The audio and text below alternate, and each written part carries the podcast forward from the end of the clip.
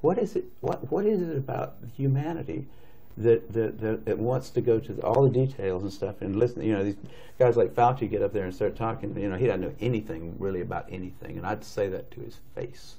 Nothing. The man thinks you can take a blood sample and stick it in an electron microscope, and if it's got a virus in there, you'll know it. He doesn't understand electron microscopy, and he doesn't understand medicine, and he, he should not be in a position like he's in. Most of those guys up there on the top are just total administrative people, and they don't know anything about what's going on at the bottom. You know, those guys have got an agenda, which is not what we would like them to have, being that we pay for them to take care of our health in some way. They've got a personal kind of agenda. They make up their own rules as they go. They change them when they want to, and they smugly, like Tony Fauci, does not mind going on television in front of the people that pay his salary and lie directly into the camera. You can't expect the sheep to really respect the best and the brightest. They don't know the difference, really. I mean, I, I like humans. Don't don't get me wrong, but basically, there is a there is a there's a vast the vast majority of them do not possess the the ability to judge who is and who isn't a really good scientist. I mean, that's a problem. That's a main problem actually with science. I'd say in this century because science is being judged by people, funding is being done by people who don't understand it. Okay, who do we trust? Fauci. Fauci doesn't know enough to you know. If Fauci wants to get on television with somebody who knows a little bit about this stuff and debate him, he could easily do it because he's been asked. I mean, I've had a lot of people, president of the University of South Carolina ask Fauci if he'd come down there and debate me on the stage in front of the student body because I wanted somebody who was from the other side to come down there and balance my, because I felt like, well, these guys can listen to me, but I need to have somebody else down here that's going to tell me the other side. But Fauci didn't want to do it. Γεια σας φίλοι μου, είναι Τετάρτη, 17 Φεβρουαρίου 2021, ελπίζω να είστε όλοι καλά έτσι και ο κύριος που είδαμε προηγουμένως ε, ήταν όπως έγραψα ο Κάρι Μούλης ο οποίος είναι ο εφευρέτης της μεθόδου PCR ε, και μάλιστα έχει βραβευτεί και με Νόμπελ. Ε, βέβαια δυστυχώς έφυγε τον Αύγουστο του 2019 έτσι, σκέψου τώρα την ημερομηνία, φαντάσου με όλα αυτά που συμβαίνουν τώρα να κυκλοφορούσε ο εφευρέτης της μεθόδου PCR και να λέει ότι ακόμα και άμα πάρεις το PCR και εντοπίσεις ένα ιό δεν τρέχει κάστανο. Έτσι. Επίσης τον προηγούμενο καιρό έχω βάλει και ένα άλλο βίντεο συνέντευξή του ε, στο οποίο λέει παρόμοια πράγματα για τη ματαιότητα ε, της χρήσης του PCR. Ε, όμως ε, για τη σημερινή εκπομπή θα σταθώ περισσότερο σε ένα άλλο σχόλιο που έκανε το οποίο ε, στο οποίο αναφέρει ότι τα πρόβατα, παρότι αγαπάει τους ανθρώπους, δεν ε, είναι ικανά να μπορούν από μόνα τους να κρίνουν ε, ποιος είναι πραγματικά ειδικός και υπάρχει και ποια είναι αυθεντία, με αποτέλεσμα να πέφτουν θύματα πλαστών αυθεντιών. Και μάλιστα και ο ίδιος και άλλοι επιστήμονες προκαλούν το Φάουτσι, ο οποίος είναι ο κατεξοχήν άνθρωπος του κατεστημένου στις Ηνωμένες Πολιτείες εδώ και δεκαετίες, τον προκαλούν για ε, debate δημόσιο και αυτός αρνείται. Ε, και αν θυμάσαι, ε, το ίδιο έχει κάνει και ο, ο καθηγητής Μπάγκντι ε, από τη Γερμανία. Έτσι έχει προσκαλέσει το Φάουτσι σε debate. Και όπως ξέρεις, φυσικά αντίστοιχα, και στην Ελλάδα πολλοί γιατροί έχουν προσκαλέσει τον κύριο Τσιόδρα σε debate, αλλά ο κύριος Τσιόδρας καταλαβαίνεις, το, όπως και ο, αντίστη, ο ομόλογος του Φάουτσι. Είναι όλα κοινά. Λοιπόν, ε, οπότε τι γίνεται τώρα; Σήμερα ε, σκέφτηκα να αποτραβηχτούμε κάπως από την άμεση επικαιρότητα και να πάμε λίγο βαθύτερα σε σχέση με αυτό το θέμα. Θα λάβουμε υπόψη ότι στη σημερινή κοινωνία που ζούμε, την πιο περίεργη ζωή που έχουμε ζήσει ποτέ φυσικά, τουλάχιστον τώρα, ε, τουλάχιστον από όσο ξέρουμε, ε, αυτή τη στιγμή βρισκόμαστε σε μια κατάσταση στην οποία παρατηρούμε από τη μία πλευρά ε, ότι δεν υπάρχει, ε, δεν, κάθε εξουσία ε, έχει ξεπουληθεί και αυτοί όλοι, φυσικά όλο αυτό που λέμε εξουσίες, επί της ουσίας είναι κάποιες αυθεντίες, έτσι δεν είναι, είναι κάποιοι οι οποίοι έχει βαρύτητα ο λόγος τους κανονικά σε κοινωνικό πλαίσιο. Εμείς το βλέπουμε όλο αυτό να διαλύεται, αλλά παράλληλα ενώ αυτό διαλύεται στα δικά μας τα μάτια, ε, στα μάτια άλλων ανθρώπων βλέπουμε ε, να υπάρχει μια τεράστια εξύψωση. Ε, και να ακολουθούν φυσικά ε, τώρα με τον ιό ειδικά να είναι αδιανόητο το πώς είναι δυνατόν ε, να υπάρχουν άνθρωποι που ακούν αυτούς τους ανθρώπους που παρουσιάζονται σαν αυθεντίες.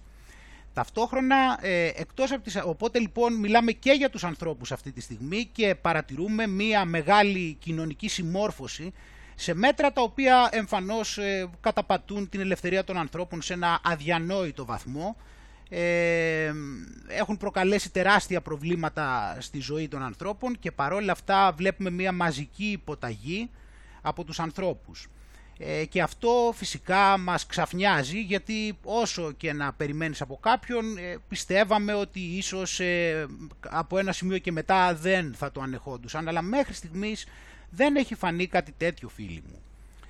Σήμερα λοιπόν ε, και θα χρησιμοποιήσουμε και διάφορα κοινωνικά πειράματα λοιπόν.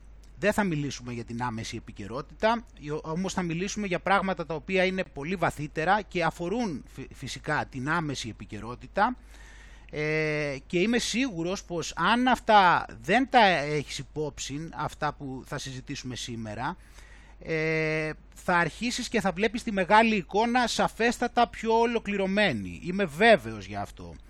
Αλλά ακόμα και αν τα έχεις υπόψη, ε, πιστεύω ότι παρακολουθώντας τα με προσοχή και πάλι θα, ε, θα σου γεννηθούν ίσως κάποιες νέες σκέψεις ή κάποια καινούργια συμπεράσματα σε σχέση με, την, ε, με τον τρόπο που λειτουργούν οι άνθρωποι γενικώς, αλλά και αυτήν εδώ τη στιγμή. Οπότε θα, θα δούμε, θα κάνουμε μια μικρή έτσι, ε, πώς το λένε, σαν μια αρχή να σου δείξω πάνω κάτω τι θέλω να δούμε. Ε, θα πάμε, θα μιλήσουμε καταρχήν για το γνωστό, γνωστό, σχετικά γνωστό, φαντάζομαι αρκετά γνωστό τέλος πάντων, πείραμα κοινωνικής συμμόρφωσης του Solomon Ash, ε, που, από, το, ε, για το οποίο, από το οποίο βγάζουμε σημαντικά συμπεράσματα για τον τρόπο που επηρεάζει ο κοινωνικός περίγυρος έναν άνθρωπο ε, και στη συνέχεια θα δούμε και παρεμφερή πειράματα που υπάρχουν, παρεμφερή βίντεο τα οποία δείχνουν και πάλι για το πώς ε, και με ποιο τρόπο ο άνθρωπος επηρεάζεται από τον περίγυρό του. Επίσης ε, θα, θα, και μετά από αυτό θα μπούμε και θα συζητήσουμε ίσως ένα από τα γνωστότερα πειράματα θα λέγαμε που έχουν γίνει ποτέ που είναι το πείραμα του Milgram. Έτσι το οποίο πείραμα του Milgram μας παρουσιάζει με ποιο τρόπο ε, οι άνθρωποι αντιδρούν απέναντι στην εξουσία και την αυθεντία. Εντάξει, και θα βγάλουμε διάφορα συμπεράσματα και εκεί. Ε, στη συνέχεια θα δούμε επίσης και διάφορα άλλα πειράματα τα οποία δείχνουν το πώς ε, ακόμα και οι ίδιοι επιστήμονες ε, είναι επί της ουσίας και αυτοί θύματα της αυθεντίας και θα εξηγήσουμε τι εννοούμε με αυτό και μετά στο, κλείνοντας προς τη συνέχεια θα αρχίσουμε και θα βλέπουμε λιγάκι τι είναι τελικά αυτές οι αυθεντίες. Έτσι. Είναι σημαντικό να δούμε και τελικά ποιες είναι αυτές οι αυθεντίες και τι κάνουν επί της ουσίας και να κάνουμε και μια συζήτηση προς τα εκεί πέρα. Έτσι, οπότε πριν ξεκινήσουμε να ευχαριστήσουμε πάρα πολύ ε, τα blog και τα site που έβαλαν το προηγούμενο βίντεο είναι ο parlapipas.gr ε, ο ασκητής.blogspot.com σκεφτόμαστε ελληνικά.blogspot.com ε, Hellas Liberation Organization το group ε, thesecretrealtruth.blogspot.com εντιόντοτος ε, pavlak.pavlat.blogspot.com χαλαράκαφέ.blogspot.com ε, το, η σελίδα Global Hellenic Resistance του Zionists, Masons and Satanists, ε, η σελίδα Καιρών Γνώθη, οι μάσκες πέφτουν.blogspot.com, τα blog.wordpress.com, kozanara.gr, cookfamily.blogspot.com, ε, Αρχάγγελος Μιχαήλο Ταξιάρχης η ομάδα, ε, εργαζόμενοι σε δήμους, εργαζόμενοι-dήμος.blogspot.com, ε, λουτράκιοντισέας.blogspot.com, ε, το κανάλι στο YouTube Κατακλυσμός Νόε, ε, myblogs.gr, Παναγία Παύλα Ιεροσολυμίτισσα.blogspot.com και dreamgr.com. Το βίντεο ήταν το, η εικονική ευεργεσία της υποδηλωτικής ψηφιοποίησης και σας ευχαριστώ όλους πάρα πολύ που βάλατε το βίντεο και βοηθήσατε να προωθηθεί το έργο μου. Έτσι, να είστε όλοι καλά. Ευχαριστώ όπως πάντα και το blog τυχόν ή το site ή η σελίδα ή οτιδήποτε που έβαλε το βίντεο και δεν μπόρεσα να το μάθω. Να είστε καλά και πάντα να είστε καλά και εσείς φίλοι μου. Σας ευχαριστώ πάρα πολύ για τη στήριξή σας. Πάμε λοιπόν να μπούμε εδώ πέρα και να παρατηρήσουμε και να αρχίσουμε να βλέπουμε λίγο καλύτερα πώς αντιδρούν οι άνθρωποι ε, σε, για αρχή σε σχέση με το περίγυρό τους. Πάρα πολύ γνωστό λοιπόν, ε, ένα από τα σημαντικότερα εν πάση περιπτώσει γνωστό, δεν ξέρω αν είναι, τα, ένα από τα σημαντικότερα λοιπόν πειράματα που έχουν γίνει είναι του Σόλεμον Άς. Ο Σόλεμον Άς ε, έκανε το εξής, ε, πήγε και πήρε ένα γκρουπ ανθρώπων, κάτσε να, να καθόμαστε λίγο από εδώ, πήρε, πήρε, ε, είχε ένα γκρουπ ανθρώπων έτσι, το, τους οποίους τους έβαλε σε μία αίθουσα και ήταν, οι, οι πέντε από αυτούς ήταν δικοί του και υπήρχε και ένας ο οποίος ήταν το πειραματόζω να πούμε, το αντικείμενο του πειράματος. Αυτοί λοιπόν, ε, εκεί πέρα λοιπόν σε αυτή την περίπτωση ε, ήταν συνεννοημένοι αυτοί που ήταν δικοί του να ε, δίνουν λάθος ε, απαντήσεις πολλές φορές. Όλοι τους δηλαδή, εκτός από αυτόν φυσικά που δεν ήταν στο κόλπο, δίνανε σκόπιμα λάθος απαντήσεις. Κάποιες φορές φυσικά, όχι πάντα. Το, το πείραμα ήταν η ερώτηση που είχαν, η δοκιμασία που είχαν, ήταν κάτι το οποίο δεν έδινε περιθώρια λάθους. Έτσι, ούτως ώστε να, να μην υπάρχει περίπτωση ε, το αντικείμενο του πειράματος να έκανε απλώς κάποιο λάθος. Αυτό που τους, οπότε λοιπόν ήταν, ε, είχε αριστερά μία γραμμή, αν δεις εδώ πέρα, είχε, ε, είχε, δύο, είχε δύο, τις καρτέλες, θα το δεις μετά και στο βίντεο, και είχε μία γραμμή από αριστερά και μετά τους έδειχνε τρεις γραμμές δεξιά. Και αυτοί απλώς έπρεπε να επιλέξουν ποια γραμμή από αυτές είναι ίδια με αυτή. Δηλαδή ήταν κάτι το οποίο ήταν εξαιρετικά δύσκολο δηλαδή να κάνει κάποιος λάθος. Τους έβαλε λοιπόν ε, στην ίδια αίθουσα ε, και ήθελαν να δουν πώς θα αντιδρούσε αυτός ο οποίος ήξερε, θα έπρεπε φανταζόμαστε να ξέρει ποια είναι η σωστή απάντηση ε, και τι έκανε τελικά όταν έβλεπε όλους τους άλλους να λένε κάτι διαφορετικό από αυτό που του έδειχναν τα μάτια του. Ε, πάμε λοιπόν να δούμε το βίντεο, έτσι, το οποίο έχω κάνει υποτιτλισμό, είναι από παλαιότερο ντοκιμαντέρ από εκείνη την εποχή. Πάμε να δούμε το βίντεο και επανερχόμαστε. But an experiment is not a public opinion poll. It examines behavior under the pressure of social forces, as the experiment of Solomon Ash reveals.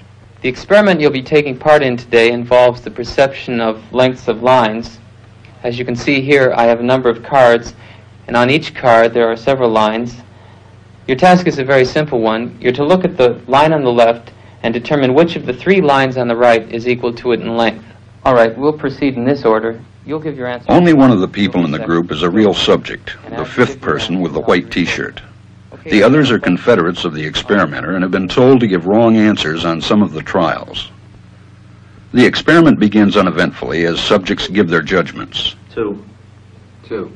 Two. Two. Two. Three. Three. Three. Three. But on the third trial, something happens. Two. Two. Two. Two. Uh, two. The subject denies the evidence of his own eyes and yields to group influence. One. Ash found subjects went along with the group on 37% of the critical trials. But he found through interviews that they went along with the group for different reasons. One. One. They must be right. There are four of them and one of me. Uh, one. This subject's yielding is based on a distortion of his judgment. He genuinely believes that the group is correct. One. One. One. Two. One. Two. Two. Two. I know they're wrong, but why Two. should I make waves? Two. In this case, the subject knows he is right, but goes along to avoid the discomfort of disagreeing Two. with the group.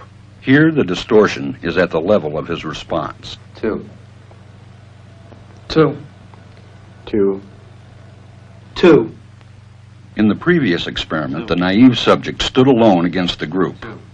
In this variation, Ash gave the naive subject a partner, here seated in the third position, who also gives the correct response. One. One. Two. One. Um, two. With a partner, yielding drops to only 5% of the critical trials compared to 37% without a partner. Although subjects report warmth and good feeling toward the partner, they typically deny that he played a role in their own independence. The partnership variation shows that much of the power of the group came not merely from its numbers, but from the unanimity of its opposition. When that unanimity is punctured, the group's power is greatly reduced. Sometimes we go along with a group because what they say convinces us they are right. This is called informational conformity. But sometimes we conform because we are apprehensive that the group will disapprove if we are deviant. This is called normative conformity. The strength of the normative factor is shown in another variation carried out by Ash. In this variation, the subject is told that because he had arrived late, he would have to write his answers. Subjects in this private response experiment are exposed to the same amount of misleading information as other subjects, but they are immune from any possible criticism by the group. One. One. One. And this enormously reduces the pressure to conform. Conformity drops by two thirds. Ash's experiment is a classic. It reveals how people will deny what they see and submit to group pressure. It allows us not only to observe conformity, but to study the conditions that increase or reduce its occurrence. Και ελπίζω ότι το είδαμε προσεκτικά το προηγούμενο βίντεο. Πάμε λίγο τώρα να το ξαναδούμε λίγο μαζί και παρέα, ούτως ώστε να το σχολιάσουμε και να βγάλουμε και τυχόν συμπεράσματα. Κάτσε να γίνω μικρός μικρός μόνο για να μην ε, κόβω και τους υποτίτλους. But an experiment is not a public opinion poll.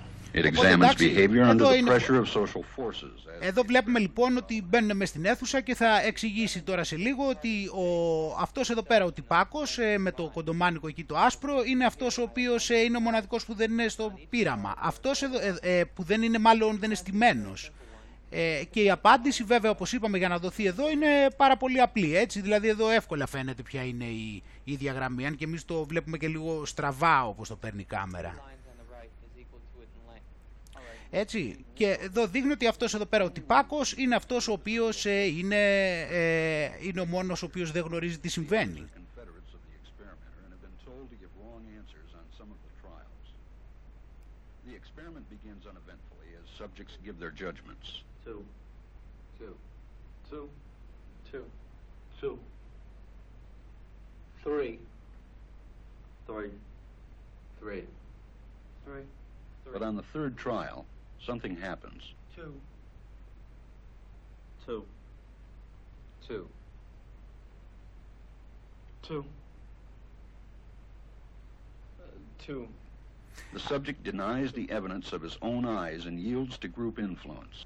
Και άκουσες και τη φωνή του πώς, πώς, ήταν, σπα- πώς βγήκε λίγο σπασμένη εκείνη την ώρα. Και βλέπουμε εδώ ότι αρνείται, το, αρνείται αυτό που του δείχνουν τα ίδια του τα μάτια. Έτσι, όπως λέει στην περιγραφή. Two. Και άκου τη φωνή. Two. The subject denies the evidence of his own eyes and yields to group influence. Ash found subjects went along with the group on 37% of the critical trials. But he found through interviews that they went along with the group for different reasons. Οπότε λοιπόν εδώ πέρα κρατάμε καταρχήν έτσι, κρατάμε από εδώ πέρα το, το σημαντικότατο το οποίο δεν είναι, ε, δεν είναι άλλο έτσι από, το, συμπε- από την παρατήρηση εδώ ότι στο 37% των περιπτώσεων ε, αυτοί ε, δεν πίστευαν στα ίδια τους τα μάτια και έδωσαν απαντήσεις μόνο και έδωσαν λάθος απάντηση μόνο και μόνο επειδή τα, το, έλεγε, το, το έλεγε η υπόλοιπη ομάδα. Το ζήτημα είναι όμως ε, ότι ή- όπως λέει εκεί ότι έγινε για διαφορετικούς λόγους. Δηλαδή κάποιοι το έκαναν μόνο στο επίπεδο, στο επίπεδο στο οποίο ήταν μόνο και μόνο για να συμφωνήσουν. Δεν είναι δηλαδή ότι, δε, ότι τους φαινόταν η απάντηση λάθος, αλλά παρότι τους φαινόταν, παρότι ήξερε μάλλον ότι οι άλλοι έκαναν λάθος, ε, και αυτός έδωσε τη λάθος απάντηση μόνο και μόνο για να πάει με το μέρος τους. Οπότε από τη μία υπήρχαν αυτές οι περιπτώσεις και από την άλλη υπήρχαν και άλλες περιπτώσεις ε, οι οποίες πίστευαν ότι η λάθος απάντηση που έδωσαν που ήταν ίδια με τους άλλους ήταν ε, η σωστή. Δηλαδή είχε μπερδευτεί μέχρι και η όρασή τους όπως καταλαβαίνεις. Πάμε να δούμε λοιπόν τη συνέχεια που αναφέρει αυτά τα στοιχεία. One. One. They must be right. There are four of them and one of me. One. This subject's yielding is based on a distortion of his judgment. He genuinely believes that the group is correct. Εδώ ήταν η δεύτερη περίπτωση που είπαμε έτσι, ότι το πιστεύει ειλικρινά, ότι παρότι βλέπει εκείνη την ώρα, ότι κάτι, παρότι κανονικά θα έπρεπε να βλέπει ότι οι άλλοι κάνουν λάθος, γιατί είναι κάποιες γραμμές, αυτός πιστεύει ότι οι άλλοι έχουν δίκιο και δεν πιστεύει τα μάτια του. Πρόσεξε τώρα τι συγκλονιστικά πράγματα βλέπουμε. One. One. One. Two. One. Two. Two. Two. I know they're wrong, but why Two. should I make waves? Two. In this case, the subject knows he is right, but goes along to avoid the discomfort of disagreeing with the group. Εδώ είναι η πρώτη περίπτωση που ανέφερα που συμφωνεί με τους άλλους μόνο και μόνο για να μην τους πάει κόντρα. Here, the distortion is at the level of his response. Two. Two. Two. Two.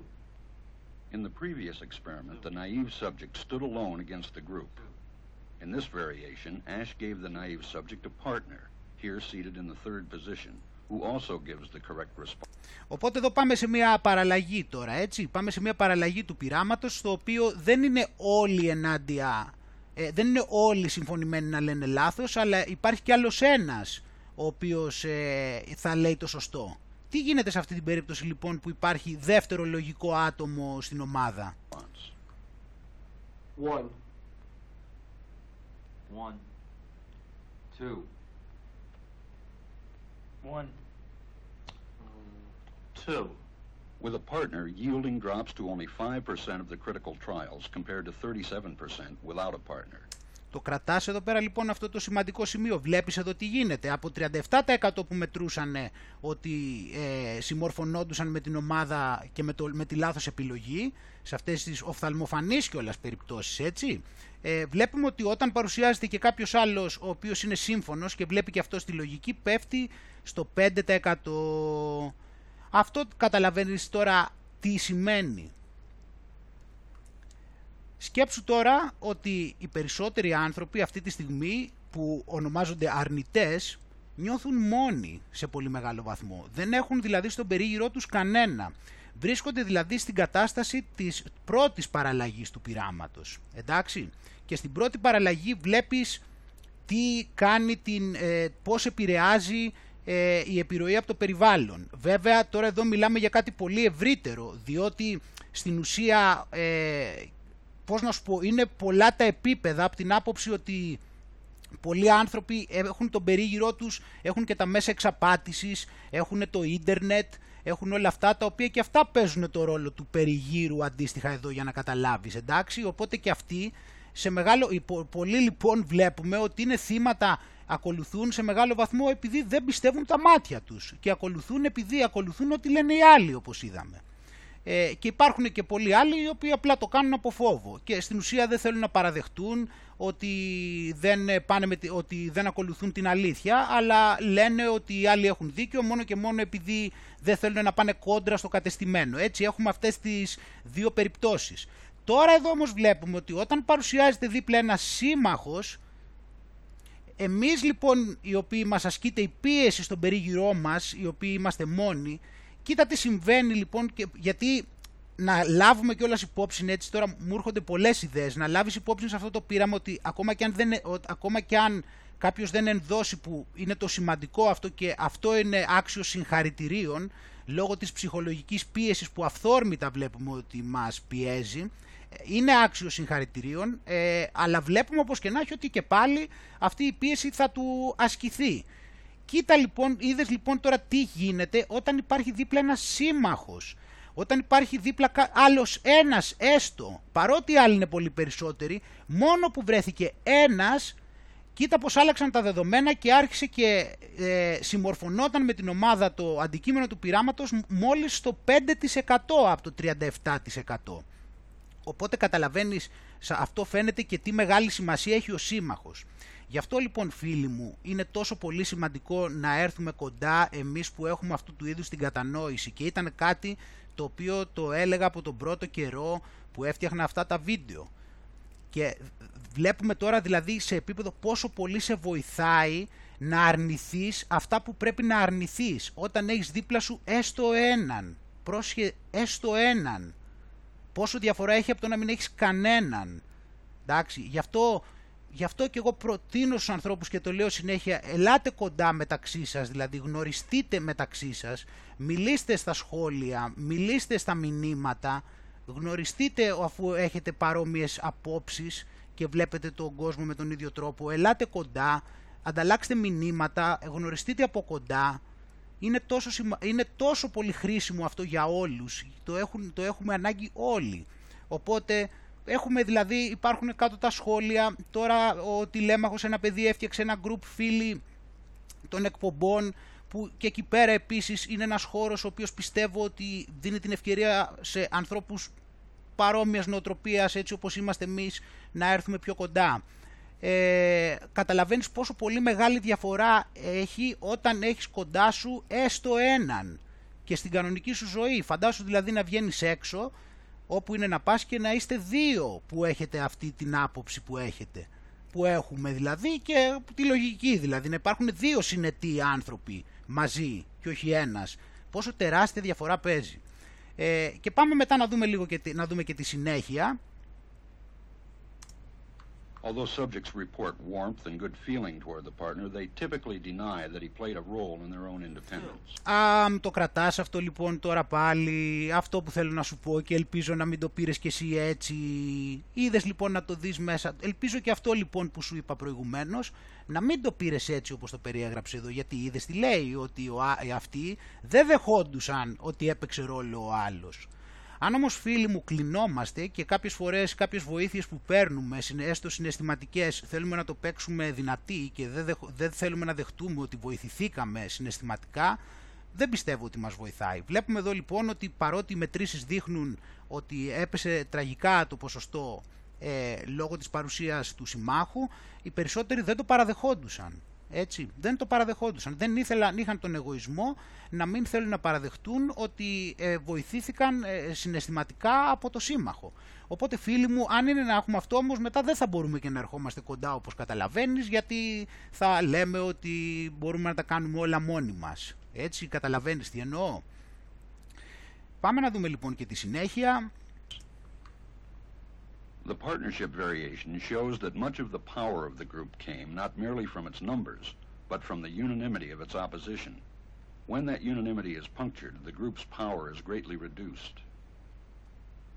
Sometimes we go along with the group because what they say convinces us they are right. This is called informational conformity. But sometimes we conform because we are apprehensive that the group will disapprove. Και εδώ πέρα είναι πάλι αυτή η περίπτωση, έτσι, εδώ, εδώ πέρα δηλαδή του, ε, εδώ πέρα δηλαδή επειδή δεν θα πει δημόσια την απάντησή του οπότε δεν θα μάθει κανείς ε, για το ενδεχόμενο που διαφωνεί τότε λοιπόν θα δούμε και εδώ πέρα τι, πώς άλλαξαν τα δεδομένα exposed to the same amount of misleading information as other subjects, but they are immune from any possible criticism by the group. And this enormously reduces the pressure to conform. Conformity drops by two-thirds. Ash's experiment is a classic. It reveals how people will deny what they see and submit to group pressure. It allows us not only to observe conformity, but to study the conditions that increase or reduce its occurrence. Και πάμε τώρα να συνεχίσουμε και να δούμε άλλο ένα πειραματάκι το οποίο θα το σχολιάσουμε και πάλι γιατί νομίζω ότι είναι και αυτό ιδιαίτερα ενδιαφέρον και είναι παρεμφερούς περιεχομένου. Εδώ έχουμε λοιπόν την περίπτωση ε, που έχουμε εδώ την κοπελίτσα η οποία πάει στο γιατρό αν δεν κάνω λάθος. Έτσι, για To να answer δούμε. that question, we set up a hidden camera experiment to see if this woman would stand up at the sound of this tone. Τώρα θα δούνε λοιπόν, ε, ό- όλοι είναι μέσα στο κόλπο φυσικά και θα δούνε αν με το χτύπημα του κουδουνιού αν ε, θα σηκωθεί και αυτή η κοπέλα όπως και οι άλλοι.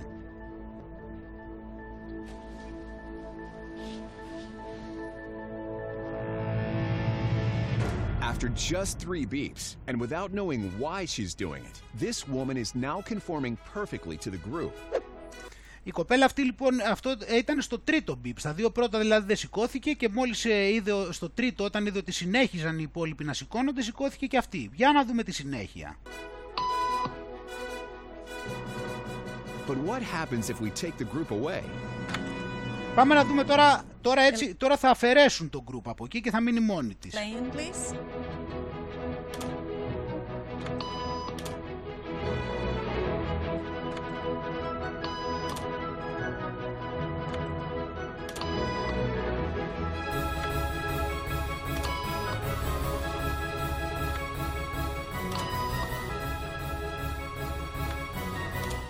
Okay, now she's alone. The crowd is gone, and nobody is watching her, except. I think she'll do. Για να τη δούμε τώρα μόνη της. She's now conforming to the rules of the group without them even being there. Now, watch what happens when we introduce another outsider who doesn't know the rules.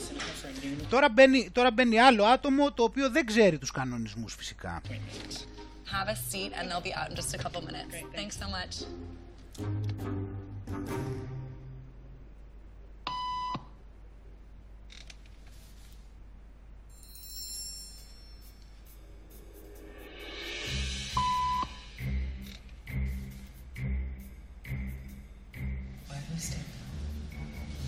Everybody was doing it, so I thought I was supposed to.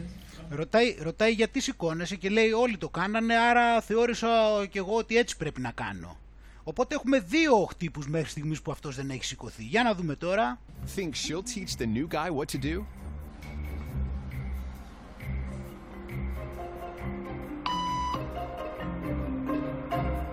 Έτοιμος και αυτός λοιπόν με τον τρίτο χτύπο μπήκε και αυτός στο κλίμα.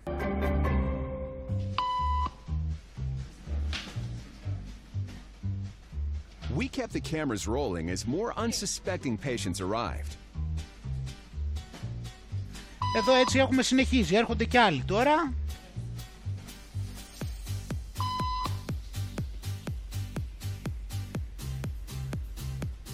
And slowly but surely, what began as a random rule for this woman has now become the social norm for everyone in this waiting room. Here to explain what's going on in their brains is Jonah Berger of the University of Pennsylvania. This sort of internalized form of herd behavior is part of what we call social learning. Starting at a very early age, when we see members of our group perform a task, our brains literally Εδώ τώρα λέει ο κύριος ότι είναι, ε, αυτό ονομάζεται κοινωνική εκμάθηση και ξεκινάει όταν γεννιόμαστε που κοιτάμε τους άλλους ανθρώπους reward us for following in their footsteps. When I ε, οι saw οποίοι μας λένε μπράβο που ακολουθούμε τα βήματά τους. everybody stand up, I felt like I needed to join them. Otherwise, I'm like excluded. Once I dis- Οπότε λοιπόν λέει η κοπέλα εδώ ότι όταν τους είδα και σηκωνόντουσαν ε, θεώρησε ότι πρέπει και εγώ να σηκωθώ γιατί αλλιώς ε, θα, θα περιθωριοποιούμουν. decided to go with it, then I felt much more comfortable. Και μετά ένιωσε λέει πάρα πολύ άνετα. Conformity is how we become socialized, but it can also cause us to develop bad habits or repeat past wrongs. And it Οπότε λέει ότι, ότι η συμμόρφωση μας βοηθάει έτσι να κοινωνικοποιούμαστε, αλλά από την άλλη μας ε, δημιουργεί και συ- κακές συνήθειες. It's why even this rebel, who wasn't standing for any of this nonsense, Αυτός εδώ πέρα τώρα είναι ο τύπος ο οποίος ε, για κάποια ώρα δεν το δεχόταν να ακολουθήσει. eventually joined the ranks. And the only thing more shocking than seeing how easily Τον παρασύρανε λοιπόν και τελικά παρότι και αυτός ήταν στην αρχή αρνητής, στη συνέχεια βρήκε και αυτό, ακολούθησε και αυτός τον ίδιο δρόμο με τους άλλους. conformity affects the way you act is that similar forces are subconsciously shaping the way you think right now. Έτσι, πήραμε και εδώ πέρα το μήνυμα, θέλω να πιστεύω, με αυτό το πείραμα. Αυτό μου θυμίζει, είχα ακούσει παλιά για ένα πείραμα που το είχαν κάνει με πυθίκους, ε, τους οποίους τους, ε, όταν ανέβαιναν τη σκάλα άρχισαν και τους κατάβρεχαν και ο ένας το μάθαινε στον άλλον, ώσπου όλοι ε, είχε γίνει κάποια, ε, δηλαδή αυτοί που το πρώτο ξεκίνησαν είχαν απουσίαζαν και πλέον οι επόμενοι χωρίς καν να ξέρουν το λόγο ε, απλά φοβόντουσαν να ανέβουν τη σκάλα. Εν πάση περιπτώσει στο αυτό πήραμε ένα ακριβώς το ίδιο πράγμα Γι' αυτό και δεν το ψάξα πολύ να το δείξω το άλλο με τους πυθίκους. Βλέπουμε εδώ ότι υπάρχει κάτι, υπάρχει κάτι κοινωνικά αποδεκτό. Στην αρχή βλέποντας το group ε, τα μέλη συντάσσονται, σε, τα, αυτοί οι οποίοι είναι εκτός συντάσσονται με αυτό και στη συνέχεια αυτοί το διδάσκουν και στους άλλους, οι οποίοι άλλοι το διδάσκουν και στους άλλους και ούτω καθεξής. Οπότε νομίζω ότι και αυτό έτσι, γιατί παντού όλα αυτά τα λαμβάνουμε υπόψη, γιατί σκέψου ότι παντού ο περίγυρος είναι αυτό που λέμε έλεγχος της πληροφορίας. Είναι η επιφάνεια της πληροφορίας. Είναι αυτοί οι οποίοι ε, καθορίζουν το τι είναι κοινωνικά αποδεκτό, το τι είναι σωστό, το τι είναι normal. Οπότε λοιπόν οι άνθρωποι και ενδίδουν σε αυτό το πλαίσιο όπως βλέπουμε και όχι μόνο ενδίδουν αλλά το διδάσκουν και σε άλλους. Ε, έτσι οποιαδήποτε παρομοίωση με, με παρόντα γεγονότα έτσι τυχαία εντελώς. Ε, βλέπουμε λοιπόν πώς φαίνεται ότι λειτουργούν οι άνθρωποι σε τέτοιες περιπτώσεις και πόσο πολύ ε, σημαντικό είναι για αυτούς να συμμορφωθούν ε, ανεξαρτήτως το μέγεθος του παραλογισμού. Και σε αυτό επίσης για να το πάω και λίγο βαθύτερα, φαντάσου λιγάκι, ε, γιατί ξέρεις ότι το σχέδιο της παγκόσμιας διακυβέρνησης δεν είναι ένα σχέδιο το οποίο ξεκίνησε προχτές, ε, ούτε είναι σχεδιασμένο από την προηγούμενη εβδομάδα. Φαντάσου λοιπόν ότι επειδή μιλάμε για πάρα πολλά, πολλές εκατοντάδες χρόνια, χιλιάδες, πάρα πάρα πολλά χρόνια, Φαντάσου λοιπόν ότι γενιά με γενιά παίζει αυτό το ρόλο σε ένα μεγαλύτερο πλαίσιο. Δηλαδή η, η κάθε γενιά θυμάται και όσο πηγαίνουμε προς τη μεγαλύτερη υποδούλωση, η κάθε γενιά θυμάται το προ... απλώς τη δική της εποχή και άντε κάτι που θα έχει ακούσει και από την προηγούμενη. Όταν αυτά, αυτά όμως με τον καιρό ξεχνιούνται, οι γενιές περνάνε, η εκπαίδευση αλλάζει, η πληροφορία ελέγχεται όλο και περισσότερο με αποτέλεσμα οι διαστρεβλώσεις που έχουμε υποστεί αυτή τη στιγμή στη ζωή μας και γενικότερα στο τι είναι φυσιολογικό να είναι ασύλληπτες. Γιατί εμείς, γιατί περισσότεροι άνθρωποι απλώς συγκρίνουν το, το χειρότερο που έχουν επέλθει μιας και πάντα πηγαίναμε προς την παγκόσμια διακυβέρνηση, οπότε πάντα απλώς βλέπουν ότι τα πράγματα είναι κάπως χειρότερα από τα προηγούμενα. Ότι πριν ήταν το normal, όπως λένε τώρα την κανονικότητα, έτσι γίνεται πάντα. Πάντα ε, με κρίσεις μας πηγαίνουν προς την παγκόσμια υποδούλωση και πάντα επειδή τα προηγούμενα ξεχνιούνται, πάντα ε, απλώς είναι χειρότερα από το προηγούμενο. Πριν ήταν το κανονικό όμως. Γιατί το κανονικό είναι αυτό το οποίο έχεις πάρει όπως η κοπέλα. Αυτοί, αυτοί οι επόμενοι τώρα που ήταν εκεί μέσα και σηκωνόντουσαν με το χτύπημα του κουδουνιού, αυτοί ομοίως θα μάθουν και κάτι άλλο εκτός από αυτό. Δηλαδή και θα το διδάξουν και ταυτόχρονα θα μάθουν και κάτι άλλο. Και κάποιοι που θα δυσκολευτούν απλώς θα αντιδράσουν στην αρχή και θα πούνε ότι ε, είναι διαφορετικά αυτά, είναι πιο υποδουλωτικά, εμείς δεν έχουμε μάθει έτσι. Αλλά οι περισσότεροι επειδή θα έχουν την οτροπία της κοινωνικής συμμόρφωσης θα το ακολουθήσουν. Είναι πολύ βαριά αυτά τα πράγματα φίλοι μου, είναι πολύ βαριά και όλα αυτά δηλαδή πραγματικά δεν ξέρω σε αυτό το βαθμό κατά πόσο τα έχεις σκεφτεί αλλά θα έλεγα κράτησε τα πολύ καλά στο μυαλό σου γιατί οι εφαρμογές τους θα τις βλέπεις κάθε δευτερόλεπτο, θα, ε, θα τα βλέπεις τέλος πάρα πολύ συχνά στη ζωή σου πώς εφαρμόζονται όλα αυτά και ο, επίσης και πώς αυτά, αυτά τα συναισθήματα που λέμε ότι προκαλούνται, αυτές οι πιέσεις, πώς ασκούνται και σε μας ακόμα κι αν αρνιόμαστε. Έτσι, ακόμα και αν αρνιόμαστε, σε πολλές περιπτώσεις μας ασκείται αυτή η πίεση και την αισθανόμαστε. Έτσι και αυτό είναι εσωτερική δουλειά του καθενός να δει πώς λειτουργεί πάνω του αυτό και σε ποιες περιπτώσεις έχει ενδώσει και σε ποιες περιπτώσεις δεν έχει ενδώσει. Θα συνεχίσουμε όμως γιατί θα ήθελα αυτό, θέλω να τα σχολιάζω και όλες γιατί θέλω πάρα πάρα πολύ όλα αυτά να μπορέσουμε να βγάλουμε το ζουμί και να δούμε πρακτικά πού μας ευνοεί εμάς και σε τι μπορούμε να χρησιμοποιήσουμε αυτές τις γνώσεις για να είμαστε καλύτεροι και έμπρακτα. Πάμε να δούμε κάτι παρόμοιο πάλι, το οποίο ε, δείχνει για μία ακόμα φορά την κοινωνική συμμόρφωση. Πάμε να δούμε ένα παλαιότερο εδώ έχουμε λοιπόν, είναι το πείραμα με το ασανσέρ λοιπόν. Αυτοί μπαίνουν εδώ πέρα μέσα στο ασανσέρ και είναι όλοι πάλι για μία ακόμα φορά έτσι, όπως πάντα σε αυτού του είδους τα πειράματα είναι όλοι μέσα στο κόλπο. Και αυτοί είναι όλοι συνεννοημένοι να κοιτάνε όπως βλέπεις ε, προς τα εκεί. Και μπαίνει και, και υπάρχει, αυτός εδώ είναι ο ανυποψίαστος τώρα έτσι. Για να δούμε, οπ. Κοιτάει. Βλέπεις εδώ είναι, αυτή τη στιγμή είναι ανυποψίαστος και τελικά τους βλέπει όλους που είναι έτσι και λίγο, λίγο, λίγο, λίγο. Βλέπεις ότι πιέζεται κιόλας, δηλαδή του κάνει, θέλει να περάσει η ώρα πιο γρήγορα επειδή αυτός δεν έχει συμμορφωθεί και δεν τον δυσκολεύει.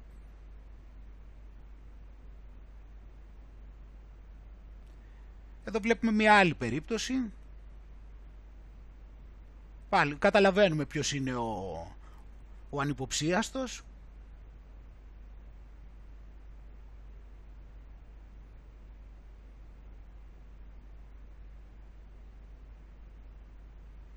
γύρισε και αυτός πιο γρήγορα από τον προηγούμενο κιόλας, πιο άμεσα.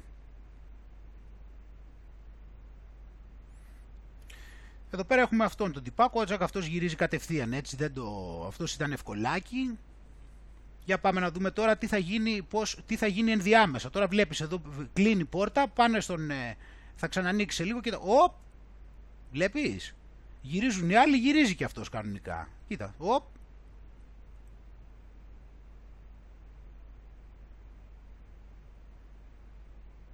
Να το πάλι πίσω. Το βλέπεις; Σου σκέφτεσαι τώρα για ποιο λόγο φοράνε δύο μάσκες; Για σκέψτε τώρα πώς το βλέπεις. Κοίτα τώρα τι θα κάνουν πάλι. Τσακ. Και κοίτα τώρα πάλι συνέχεια να δεις γιατί οι μισοί τώρα φοράνε δύο μάσκες και είναι και περήφανοι. Κοίτα. Τσακ, βγάζουν και το καπέλο. Για να δούμε, μπορεί να τον βάλει και να το ξαναβάλει. Μπορεί και να το ξαναφορέσει τώρα το καπέλο. Για να δούμε. Οπ, φόρεσε και το καπέλο. Και μετά αναρωτιέσαι ε, γιατί μου λέει μια κοπέλα πριν πήγε μπήκε μέσα στο μετρό λέει οι μισοί φορούσαν λέει δύο μάσκες και μάλιστα είναι και περήφανοι κιόλας ότι κάνουν και πολύ μεγάλο κατόρθωμα. Πιστεύω ότι αυτά που δείχνουμε τώρα ε, είναι ε, αρκετά βοηθητικά, ούτως ώστε να μην ξαφνιάζεσαι, που θα μπορούσαν να φορέσουν και περισσότερες. Είδες εδώ πέρα πώς κάνανε στροφές ε, γύρω-γύρω και πώς ε, βάζανε και βγάζανε τα καπέλα έτσι και όταν οι άλλοι το κάνανε, έτσι, οπότε λοιπόν και ο μέσος άνθρωπος τι κάνει στην ουσία, ο μέσος άνθρωπος βλέπει την τηλεόραση, βλέπει, γιατί αυτό είναι ο έλεγχος της πληροφορίας, το βλέπεις τι κάνει ο έλεγχος της πληροφορίας, έχει τη δυνατότητα να σου δημιουργήσει, ακόμα και αν δεν συμβαίνει, μπορεί να σου δημιουργήσει αυτή την εικόνα. Όπως εδώ το στήσανε, δηλαδή ήταν όλοι στημένοι εκεί μέσα, ομοίως και στη ζωή μας, με οτιδήποτε, με μάσκες, με ξεμάσκες, με οτιδήποτε θέλουν να περάσουν, απλά πληρώνουν με το, αφού το έχουν το κοπτικό του χρήματος, το χρήμα το παράγουν από το μηδέν, έχουν όσο θέλουν και μπορούν να πληρώσουν όσους θέλουν και ταυτόχρονα έχουν και τα, αυτού, τα κανάλια, τα μέσα εξαπάτηση τα οποία έχουν τη μεγαλύτερη τηλεθέαση και μπορούν εκεί πέρα να παρουσιάζουν ότι όλοι έχουν οποιαδήποτε εντύπωση γουστάρης. Μπορείς να, μπορούν να πούνε ότι όλοι οι άνθρωποι πιστεύουν ότι ο γάιδαρος πετάει. Άμα θέλουν μπορούν να βάλουν για να σου πούνε αυτό καταλαβαίνεις πλέον από αυτά που έχουμε δει ότι πολύ εύκολα θα το δεχόντουσαν.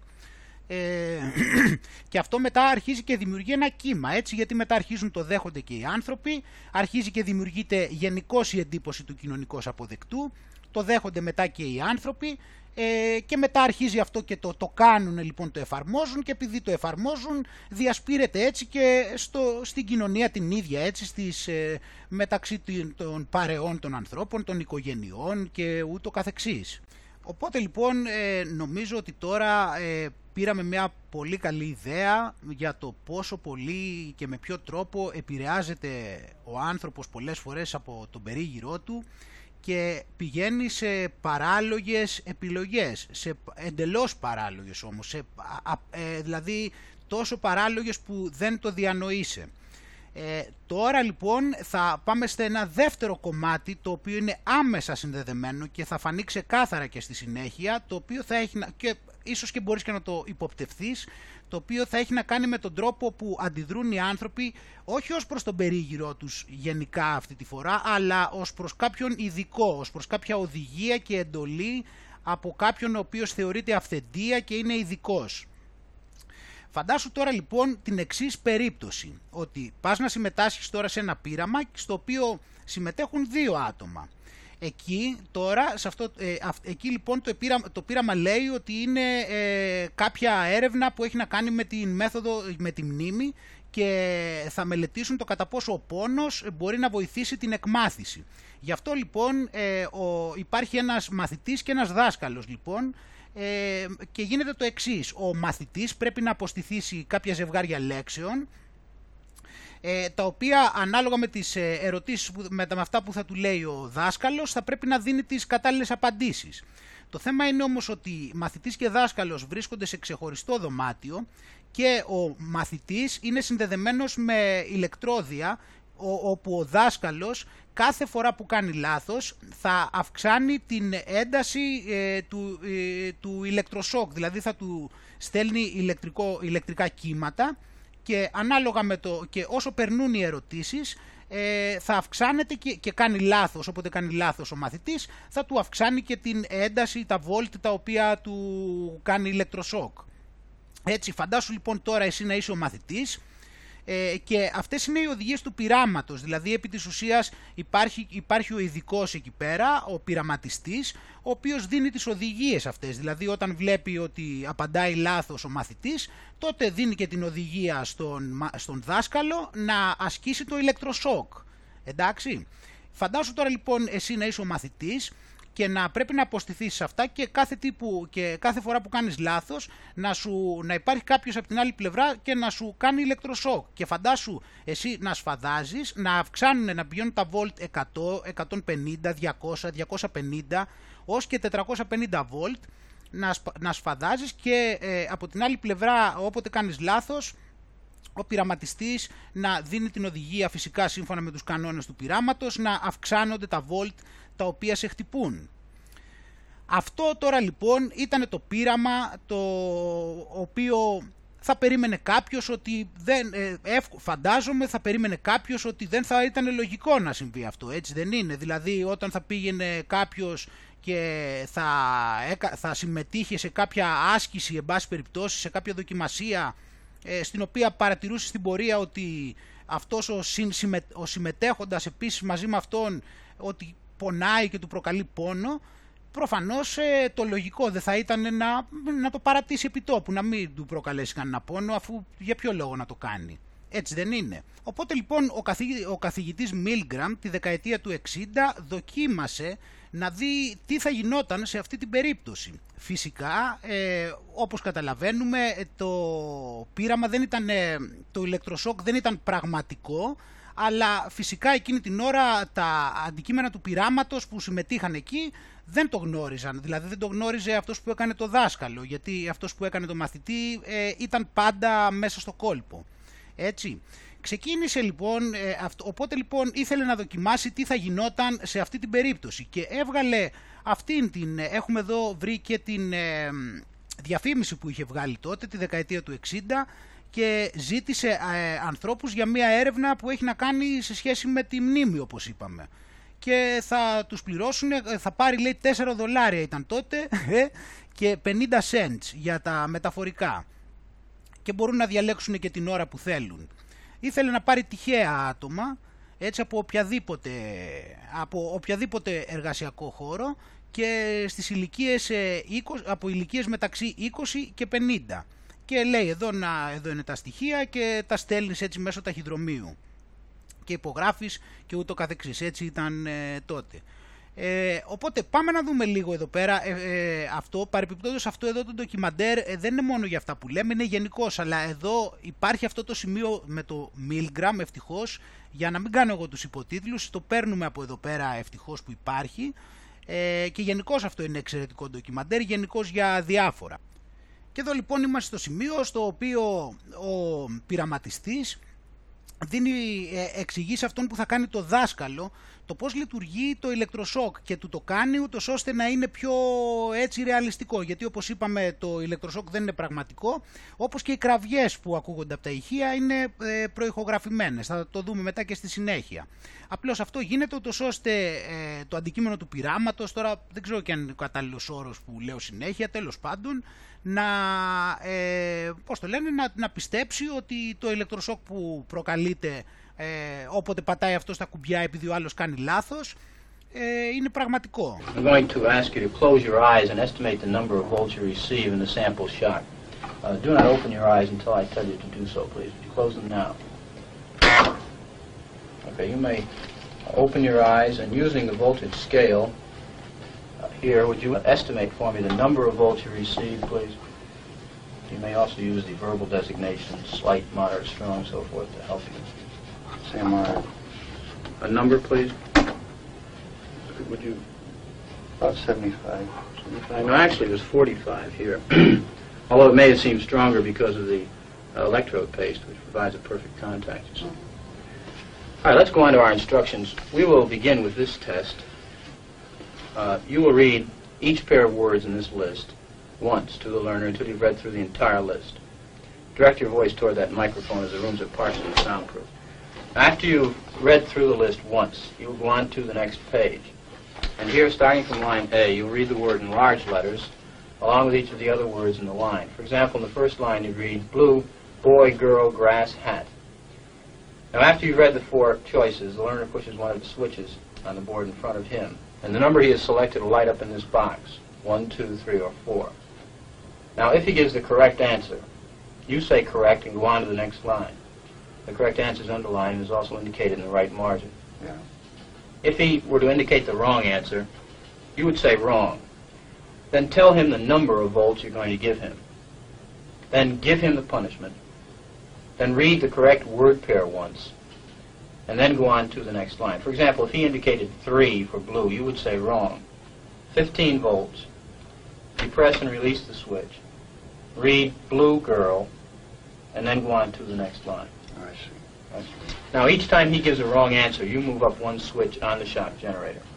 I see. And it's important that you follow this procedure exactly. The victim was an accomplice of the experimenter. The drawing was rigged so that the naive subject was always the teacher, and the accomplice always became the learner. Well, of 100 people placed in this situation, how many do you think would just go right on to the 180 volts. That only a little more than one Time. Not be more wrong. Two-thirds go all the way to 450 volts. This was just one study. Milgram did more than 16 studies. 165 volts. Time. That guy's hollering in there. Continue, please. Go on.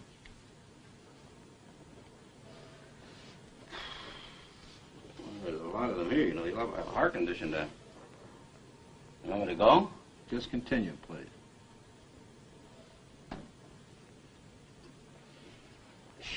Sharp. Axe, needle, stick, blade. Answer, please. Wrong. Nice. I want the 180 volts. Please continue, teacher. Needle, you're gonna get a shock. 180 volts.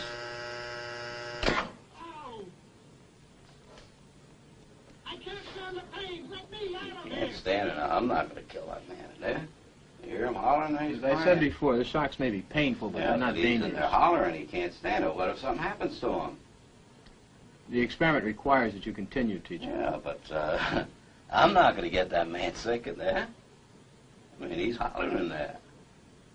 You know what I mean? I mean, he's Whether the learner likes it or not, we must go on until he's Well, learned I all the mean, word uh, I pairs. refuse to take the responsibility of getting hurt in there. I'm not. I mean, he's under hollering. It's absolutely essential that you continue, teacher. There's too many left here, and I mean, geez, he go, he gets wrong here. There's too many of them left. I mean, who's going to take the responsibility if anything happens to that gentleman? I'm responsible for anything that happens here. Continue, please. All right, next one, slow. Wrong. Answer is neck. 300 volts.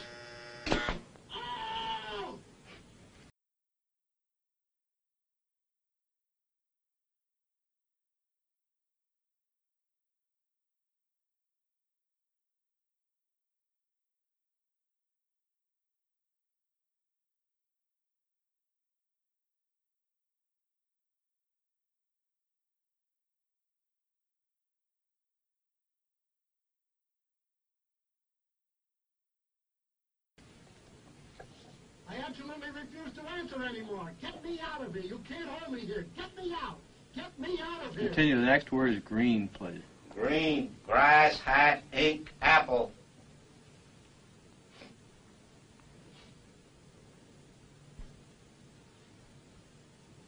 I can't, well, I won't answer. If the learner doesn't answer in a reasonable time, about four or five seconds, consider the answer wrong and follow the same procedures you have been doing for wrong answers. Say wrong, tell them the number of volts, give them the punishment, read them the correct answer. Oh man. Continue, please. Something's happened to that man in there. One, gold, dollar necklace, moon, paint. Something's happened to that man in there. You better check in on him, sir. He won't answer me or nothing. Please uh, continue. Go on, please. You accept all the responsibility? The responsibility is mine, correct. Please go on. Grave, woman, soldier, dog, horse. Answer is woman, 450 volts. That's it. Now continue using the last switch on the board, please, the 450 switch for each wrong answer. Continue, please. I not getting no answer. Please continue. The next word is white. Don't you think you should look in on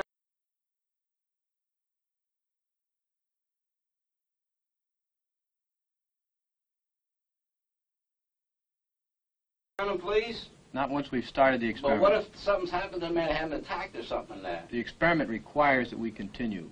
Go on, please. Don't, it, don't the man's health mean anything? Whether the learner likes it or not, we but must. he might be dead in there. I mean, some people can't take the shock, sir. Please I mean, I don't tend to be rude, but I mean, I think you should look in on him. Whether I mean, all you got to do is look at the door. If I don't get no answer, no noise, something I think has happened to the gentleman in there, sir. We must continue. Go on, please. You're going to keep giving what, 450 volts every shot now? That's correct. Continue. The next word is white. White, 450 volts. Next one is short.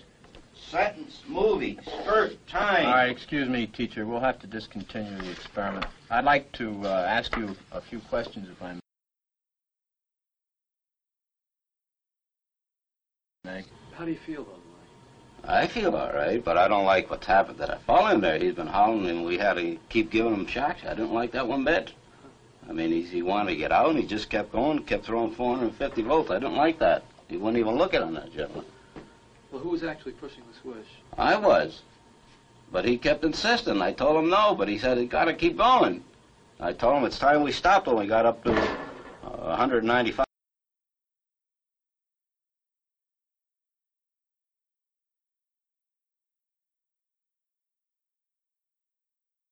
Five, 210 volts.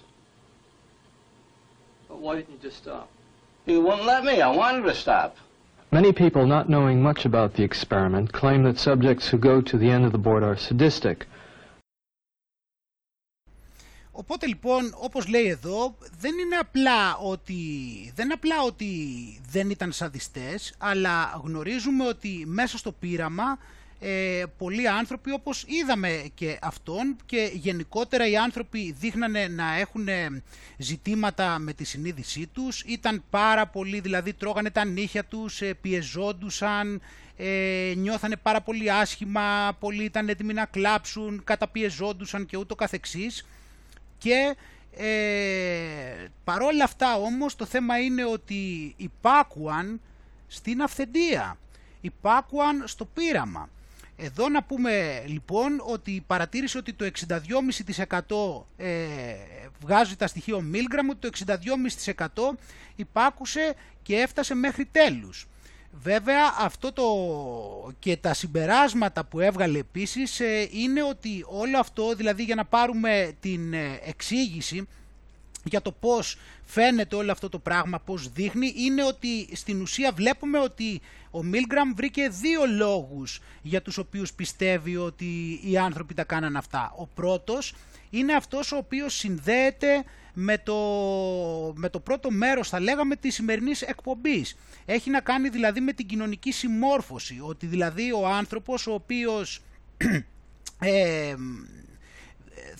για να θεωρείται μάλλον η αυθεντία ότι είναι αυθεντία και ειδικός από την κοινωνία σημαίνει ότι είναι μια σοβαρή βάση, ένα σοβαρός στήλος της κοινωνίας ε, και είναι κοινωνικά αποδεκτός ε, και έχει μεγάλη αξία. Άρα λοιπόν το να αρνηθείς εσύ αυτό που λέει ο ειδικός ε, σε βάζει στη θέση που είδαμε στο πείραμα του ΑΣ και ούτω καθεξής, να πηγαίνεις δηλαδή κόντρα στο κοινωνικό σου περίγυρο και να κινδυνεύεις φυσικά να περιθωριοποιηθείς.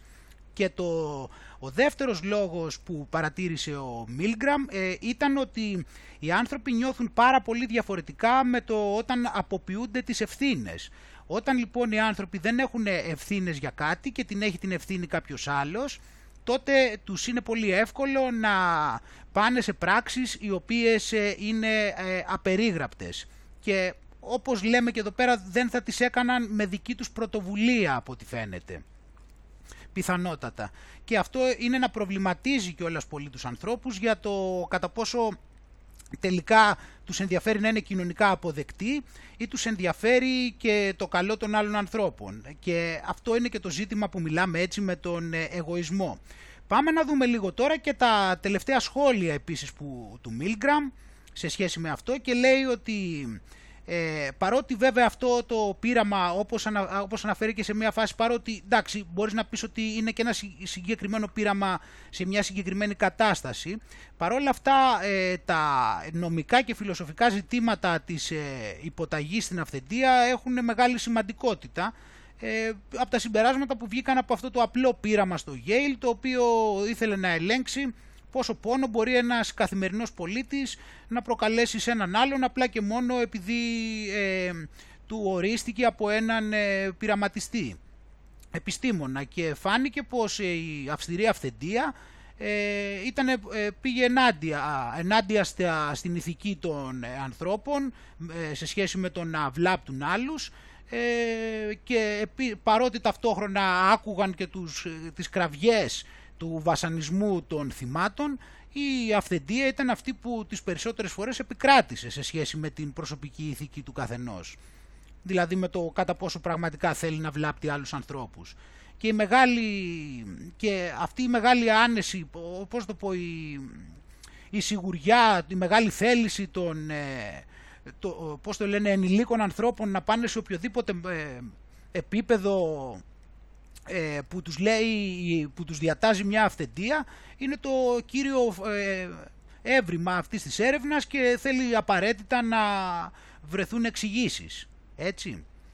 Ε, οπότε εδώ λοιπόν καταλαβαίνουμε ε, και πολλά πράγματα για τον τρόπο με τον οποίο φαίνεται πως λειτουργεί η σημερινή κοινωνία ε, βλέπουμε ότι αυτοί που θεωρούνται ειδικοί έτσι κι αλλιώς όπως ξέρεις πλέον υπάγονται στη μεγαλύτερη αρχή από εν γνώση τους η οποία μπορεί να, να, παίζει, το, να παίζει το ρόλο ξέρω εγώ, του ΠΟΗ, του, του Δημοσιονομικού Ταμείου έτσι τα οποία αυτά της ΦΕΔ, έτσι ξέρεις αυτά τα οποία ξέρεις ποιανού είναι και αυτές λοιπόν οι ανώτερες αυθεντίες δίνουν διαταγές και στις δικές μας αυθεντίες. Και με αυτόν τον τρόπο οι δικές μας ψευτοαυθεντίες έτσι χρησιμοποιούν ε, πώς το λένε, ε, ε, νιώθουν άνετα, να το θέσω έτσι, με το να υπογράφουν αυτά που υπογράφουν, είτε είναι πολιτικά πρόσωπα, είτε είναι νομικά πρόσωπα, είτε είναι οποιαδήποτε, οποιοδήποτε θεσμός, εξουσία, αρχή, που να θεωρείται ότι είναι αυθεντία και ότι έχει κάποια βαρύτητα.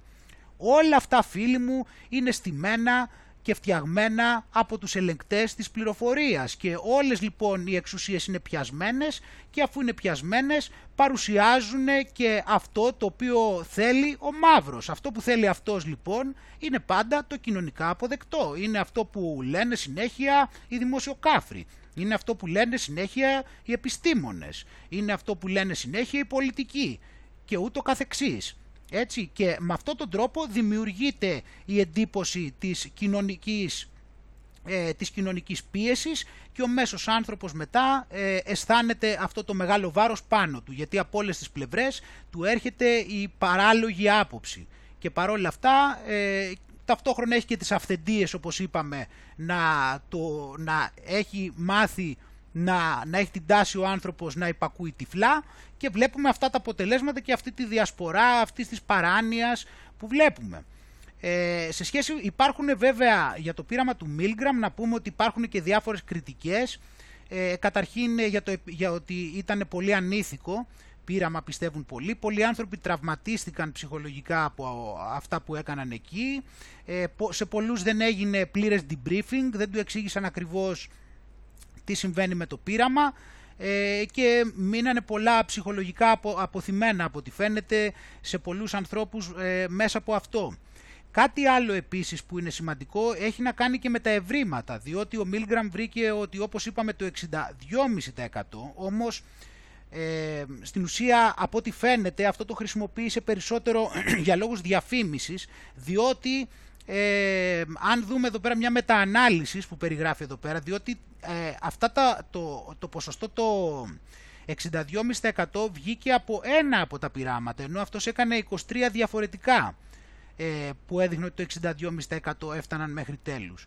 Έκανε πολλά διαφορετικά πειράματα και με διαφορετικές μεταβλητές, τρόπους, σενάρια και ούτω καθεξής, τα οποία είχαν από 20 ως 40 συμμετέχοντες και η αποδοχή της αυθεντίας πήγε από 0% σε 92,5% οπότε αυτή εδώ η μεταανάλυσης έχει βγάλει ένα μέσο όρο 43% το οποίο δείχνει ότι η πλειοψηφία δεν δέχτηκε. Βέβαια, έτσι, αυτό εδώ και πάλι και το 43% είναι πάρα πολύ ανησυχητικό προφανώς και δεν, ε, δηλαδή και πάλι είναι να μας βάζει έτσι σε πάρα πολλές σκέψεις και να καταλάβουμε για ποιο λόγο συμβαίνουν αυτά τα οποία συμβαίνουν. Έτσι, και υπήρχαν και διάφορες μέθοδοι, εν πάση περιπτώσει. Ε, για μία ακόμα φορά όμως και αυτό ακόμα το ποσοστό και 43% είναι πάρα πολύ ανησυχητικό και ενδεικτικό του τι συμβαίνει. Έτσι. Και να σου, κάνω και να, να σου πω και κάτι άλλο σε σχέση με αυτό, το οποίο είναι λίγο πιο βαθύ, έτσι, γιατί ε, λες για ποιο λόγο δεν βγήκαν στην επιφάνεια και ακόμα δεν έχουν βγει τόσο πολύ το ότι τα στοιχεία δεν ήταν και τόσο χάλια. Ναι μεν είναι ανησυχητικά, αλλά γιατί; Και να σου πω γιατί πιστεύω εγώ. Γιατί καταρχήν να σου θυμίσω πάλι και να σου πω ότι δεν θα αφήσει ο μαύρος να υπάρχει σε σένα τουλάχιστον σε δημοφιλές πλαίσιο, οποιαδήποτε πληροφορία είναι πάρα πολύ σημαντική και ταυτόχρονα θα περνάει πάντα την νοοτροπία που θέλει και θα το κάνει και με έμεσο τρόπο. Να ξέρεις λοιπόν ότι αυτού του αρέσει πάρα πολύ να πιστεύουν οι άνθρωποι και ότι δεν σκέφτονται καθόλου και ότι υπακούνε, είναι τέτοιοι τύποι που υπακούνε την αυθεντία και ότι μπορούν να γίνουν αδίστακτοι άμα τους το πει η αυθεντία γιατί στην ουσία με αυτόν τον τρόπο μας βάζει στη λογική να το δεχόμαστε ότι έτσι θα είναι. Οπότε μας βάζει στη λογική να υποταχθούμε τελικά. Δηλαδή, αν στο περάσει ότι έτσι είναι η ανθρώπινη φύση και έτσι είναι οι άνθρωποι και παρασύρονται από την αυθεντία, και αν στο περάσει δηλαδή ότι αυτό είναι κάτι το οποίο είναι τόσο πολύ χοντρό που συμβαίνει και με την έννοια ότι δεν μπορεί να ξεφύγουν οι άνθρωποι γιατί συμβαίνει σε τόσο πολύ μεγάλο ποσοστό, στην ουσία μας περνάει μια ιδέα κιόλας ότι είμαστε πάρα πολύ παράλογοι, ότι μπορούμε να γίνουμε πάρα πολύ βίαιοι, ότι, ότι είμαστε πάρα πολύ αδίστακτοι. Και ναι μεν προφανώς γι' αυτό στα δείχνω εδώ πέρα φαίνεται σε μεγάλο βαθμό ότι αυτή είναι η αλήθεια όμως πρέπει να έχουμε και στο νου μας ότι σε πολλές περιπτώσεις προσπαθούν να υπερβάλλουν και να παρουσιάσουν και τους ανθρώπους σαν κάτι πολύ χειρότερο από ό,τι είναι είτε από άποψη ε, κακών προθέσεων είτε από άποψη ε, επίπεδου σκέψης και ούτω καθεξής. Χρειάζεται να λαμβάνουμε και λίγο αυτό υπόψη γιατί αυτό τον συμφέρει να σου περάσει, ότι έτσι είμαστε. Τον συμφέρει αυτό. Θέλει να στο περάσει αυτό. Και γι' αυτό προωθούν και πολύ και τη θεωρία της εξέλιξης, ότι ο ισχυρότερος επικρατεί. Η οποία θεωρία της εξέλιξης απλά είναι, είναι φτιαγμένη για να μελετάει τον υλικό κόσμο. Δηλαδή, τώρα τι να πεις, δηλαδή μια, μια θεωρία η οποία μελετάει μόνο τον υλικό κόσμο, δηλαδή είναι σαν να θέλεις να, να μετρήσεις μια ολόκληρη πόλη και εσύ ε, να βγάλεις το συμπέρασμα μέσω από το αν ελέγξεις ένα στενάκι. Τόσο περιορισμένη είναι αυτή η προσέγγιση, αλλά άλλη κουβέντα αυτή τώρα. Ε, οπότε λοιπόν ε, έχει γίνει και ένα, ε, και ένα πιο σύγχρονο παρόμοιο με του Μίλγραμ, αλλά βασικά όχι και τόσο παρόμοιο, διότι για τους ηθικούς λόγους που είπαμε, ε, δεν μπορούσαν φυσικά έτσι απλά να το επαναλάβουν και είδαν κάτι, έκαναν κάτι πιο απλό, ε, το οποίο ε, στην ουσία είχε να κάνει ότι και ο, ότι και, και ο μαθητής και ο δάσκαλος ότι ε, είχαν γνώση του τι συμβαίνει εκεί πέρα και ο πόνος που τους προκαλούσε ήταν πραγματικός αλλά όχι πολύ έντονος και μπορεί και να του έπαιρνε και κάποια λεφτά. Το ζήτημα ήταν ότι παρατήρησαν ότι ο εγκέφαλος γίνεται πιο παθητικός όταν δέχεται διαταγές, δηλαδή ε, είναι πιο ανενεργός να το πούμε έτσι. Οπότε αυτό είναι και που ε, λέει ότι ε, είναι, και, είναι και πιο αργός στη συνέχεια και το να επεξεργαστεί και τις, τα αποτελέσματα της πράξης του. Οπότε δείχνει εδώ πέρα το πώς ε, υπάρχει μία ότι it seems like your sense of responsibility is reduced whenever someone orders you to do something, whatever it is they are telling you to do. Οπότε σου λέει ότι το αίσθημα ευθύνης σου μειώνεται οποτεδήποτε σου, όποτε σου λέει κάποιος άλλος να κάνεις κάτι, ανεξαρτήτως τι είναι αυτό το οποίο σου λέει να κάνεις.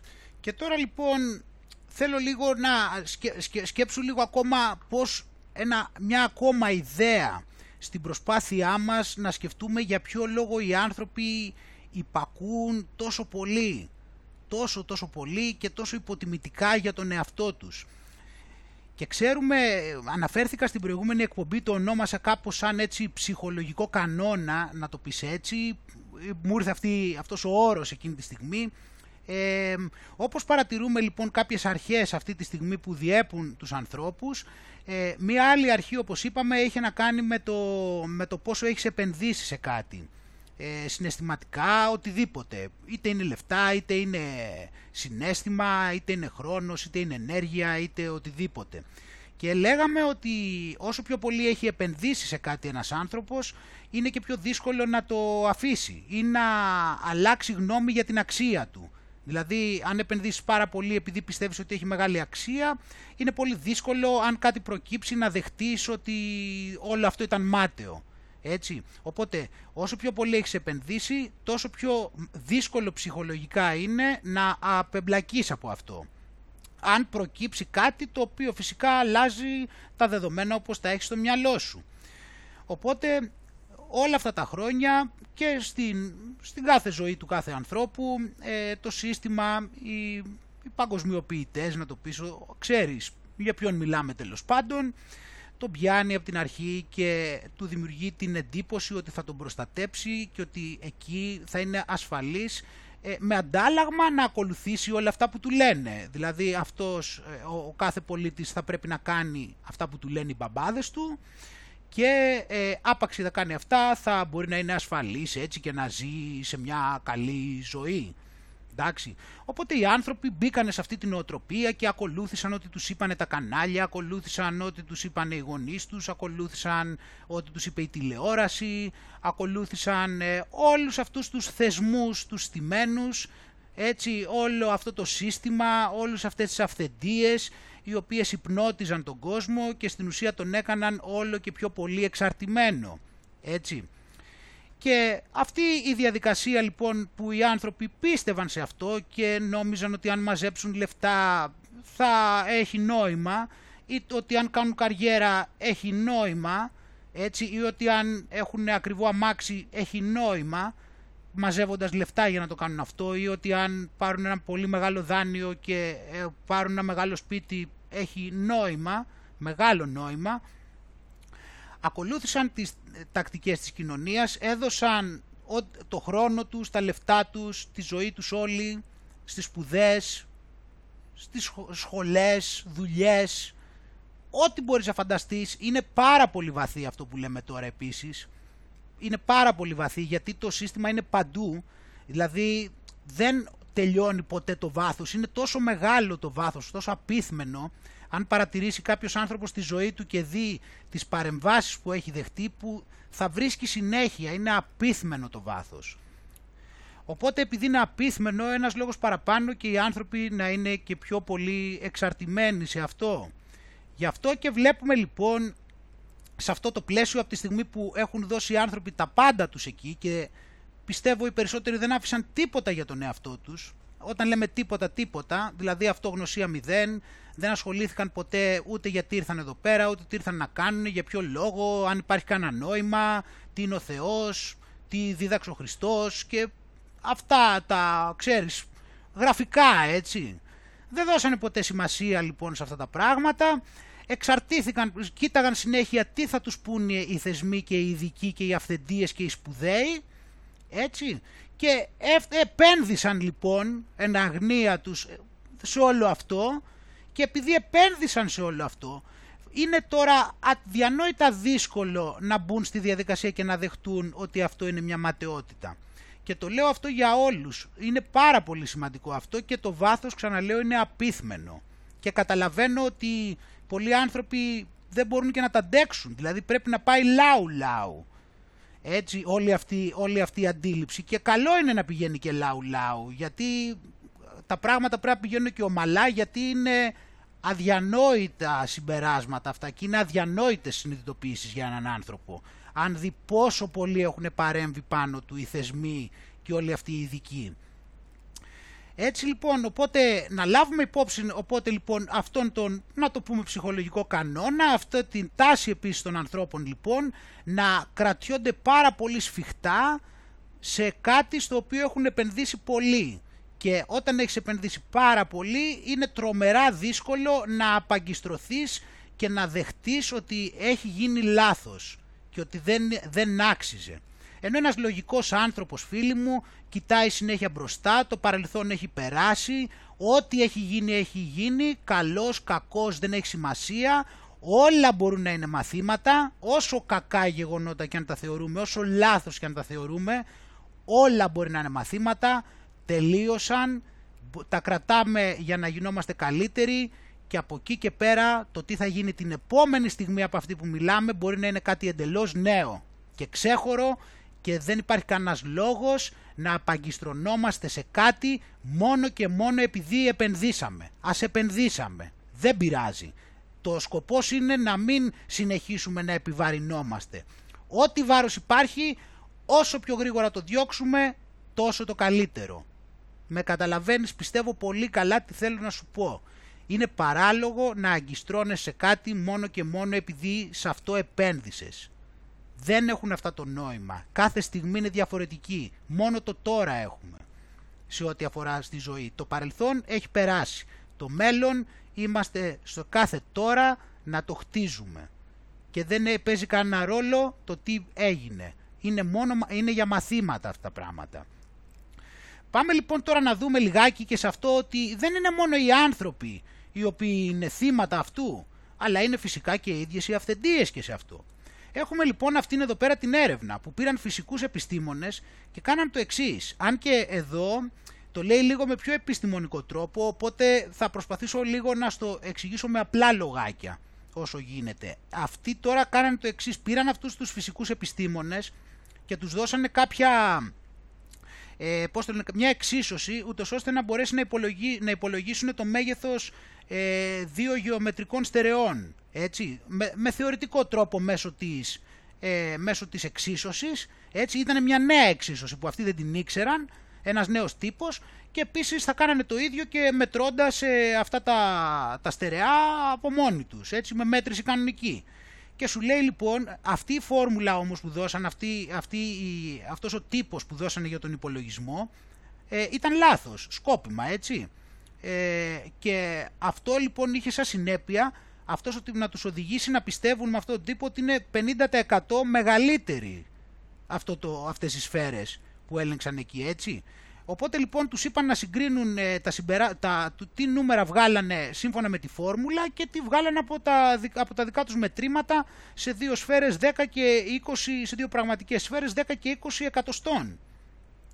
Και σου λέει λοιπόν ότι φυσικά είπαμε λόγω ότι ο τύπος ήταν λάθος και έβγαζε 50% μεγαλύτερες σφαίρες. Το θέμα είναι λοιπόν ότι οι διαφορές που έβγαλαν μεταξύ του θεωρητικού αριθμού, του μεγέθους που έβγαλαν και του πειραματικού ε, τους οδήγησαν σε discomfort, σε, να- δεν ένιωθαν άνετα, α- άρχισαν να αλλάζουν τις μετρήσεις και προσπαθούσαν να βρουν εξηγήσεις, οι οποίες ε, όμως σχεδόν ποτέ δεν πήγαιναν στο συμπέρασμα ότι ε, η, ο τύπος που τους έδωσαν για τον υπολογισμό του μεγέθους ήταν λάθος.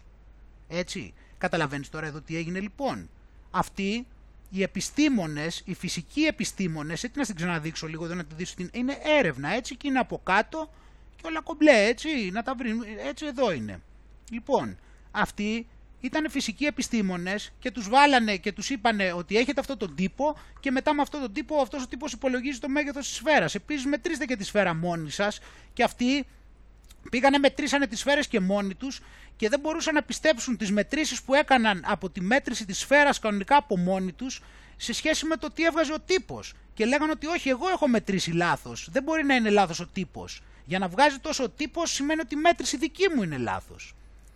Η μέτρηση που είχε τη σφαίρα στα χέρια του και τη μετρούσε. Έτσι. Οπότε πάλι βλέπουμε ότι και αυτοί που παρουσιάζονται για αυθεντίες είναι θύματα μιας άλλης αυθεντίας, έτσι, που είναι τα μαθηματικά, ας πούμε, έτσι, η φυσική, οι κανόνες της φυσικής. Αυτοί που από πού έχουν έρθει, πο- ποιος τους έχει ορίσει αυτούς τους κανόνες. Ποιος ελέγχει την πληροφορία φίλοι μου για να ορίζει ποιοι είναι οι κανόνες της φυσικής. Μόνοι τους βγήκανε. Ποιος χρηματοδοτεί τα πανεπιστήμια για να ορίζει ποια είναι η καλή φυσική και ποια είναι η κακή; Ποιος χρηματοδοτεί τις έρευνες; Πώς μπορεί και τις χρηματοδοτεί; Μπορεί. Γιατί μπορεί όσο θέλει. Γιατί το τυπώνει το χρήμα. Δεν χρειάζεται να το κερδίσει από κάτι. Εμείς δίνουμε το χρόνο μας γι' αυτό. Αυτός δεν δίνει χρόνο. Αυτός απλώς βάζει μπρος το εκτυπωτικό ή το κομπιούτερ. Οπότε Βλέποντας λοιπόν και τις αυθεντίες αυτές, καλό είναι να αναφέρουμε εδώ και αυτή την ιδέα, την idea fix, έτσι στα γαλλικά, ε, που είναι η προδιάθεση ενός μυαλού το οποίο να είναι πάρα πολύ αυστηρά σκληρός σε οποιαδήποτε προσπάθεια να το αλλάξουν. Είναι fixation, fixation, κόλλημα, έτσι, idée fixe. Λοιπόν, fixation είναι ένα κόλλημα του μυαλού το οποίο δεν μπορεί να το ξεπεράσει ανεξαρτήτως πόσα στοιχεία του δείχνεις ή τι του λένε του- και οι ίδιες οι αισθήσεις του. Ακόμα και τα μάτια του ίδιου του ανθρώπου, όταν βρισκόμαστε σε αυτό το επίπεδο σκέψης, δεν μπορεί να, με καμία προσπάθεια δεν μπορεί να αλλάξει. Οκ. Και τώρα, ε, πηγαίνοντας έτσι στο τελευταίο μέρος, αν μπορούσα να το χωρίσω σε μέρη, θα πάμε λίγο τώρα και αφού πήρες μια πρώτη γεύση για το τι είναι οι αυθεντίες, έτσι, βλέπω αναφέροντάς σου αυτό το πείραμα με τις σφαίρες, θα πάμε να δούμε και λίγο περισσότερο κάποια άλλα πειράματα για το πώς ε, λειτουργούν οι αυθεντίες και να δούμε και πώς ε, λειτουργούν ε, έτσι και όχι μόνο οι αυθεντίες, να δούμε πώς είναι και τα πράγματα στα ζητήματα υγείας, έτσι, και αυθεντίες στην υγεία. Και πάμε να δούμε πώς λειτουργεί. Εδώ λοιπόν έχουμε τον Charles K. Hoffling το 1966, ο οποίος έκανε το εξής πείραμα. Αυτός έκανε το εξής. Έ- Έβαλε κάποιον, ο, ο οποίος ήταν ο πειραματιστής, ο οποίος λέγονταν Dr. Smith και ο οποίος πήρε τηλέφωνο σε μια ψυχιατρική κλινική, ε, έπαιρνε τηλέφωνο στην ε, βραδινή βάρδια, έτσι, ο, ο οποίος ε, έλεγε στις νοσοκόμες που ήταν εκεί, τους έλεγε να κοιτάξουν να βρουν μέσα εκεί στο τέτοιο το φάρμακο Αστροτέν. Ε, αυτοί κοιτάνε λοιπόν, οι, πηγα... λοιπόν οι νοσοκόμες θα πηγαίνανε εκεί, δεν τις πήρε τηλέφωνο και τους είπε «Κοίτα, βρείτε το Αστροτέν. Αυτές λοιπόν πηγα... πάνε στην αποθήκη εκεί πέρα που τα έχουν τα αυτά και βλέπουν ότι το Αστροτέν λέει maximum δόση είναι 10 μιλιγκράμμ. Αυτός όμως που πήρε ως γιατρός και έλεγε ότι είναι ο γιατρός, που ήταν ο πειραματιστής όμως και παρουσιαζόταν σαν γιατρός από το τηλέφωνο, τους είπε να δώσουν 20 μιλιγκράμμ ε, στον ασθενή. Οπότε λοιπόν ε, έπ- και αυτός τους είπε ότι πρέπει να κλείσω γρήγορα τώρα, δεν μπορώ να μείνω για ώρα, κλείνω τώρα το τηλέφωνο και θα σου γράψω μετά την ε, authorization form, αυτό θα, θα υπογράψω μετά το χαρτί το οποίο χρειάζεται. Εντάξει. Οπότε λοιπόν τους έπαιρνε τηλέφωνο και τους έδινε αυτές τις οδηγίες και λέει ότι στο πείραμα αυτό η κλίση σταματούσε όταν ακούσαν, ο- θα σταματούσε είτε όταν το δέχονταν είτε όταν, αν δεν το δέχονταν και αντιδρούσαν είτε αν πηγαίνανε να ζητήσουν ε, ε, να συμβουλευτούν και κάποιον άλλον άμα, είτε άμα νευρίαζαν είτε άμα δεν βρίσκαν το φάρμακο ή άμα το τηλέφωνο διαρκούσε για πάνω από 10 λεπτά. Το φάρμακο αυτό βέβαια το Astro 10 που λέει δεν ήταν πραγματικό φάρμακο παρότι οι νοσοκόμες πίστευαν ότι είναι. Και ήταν ένα, έτσι, ένα χάπι από ζάχαρη, πλασίμπο δηλαδή βέβαια. Έτσι. Το θέμα είναι λοιπόν τώρα να λάβουμε υπόψη ότι λέει ότι οι νοσοκόμες εκεί που θα έδιναν το φάρμακο πρώτον ε, σύμφωνα με το καταστατικό του νοσοκομείου έκαναν, ε, πήγαν ενάντια σε τρεις κανονισμούς. Πρώτον, δεν μπορούν να δέχονται οδηγίες από το τηλέφωνο.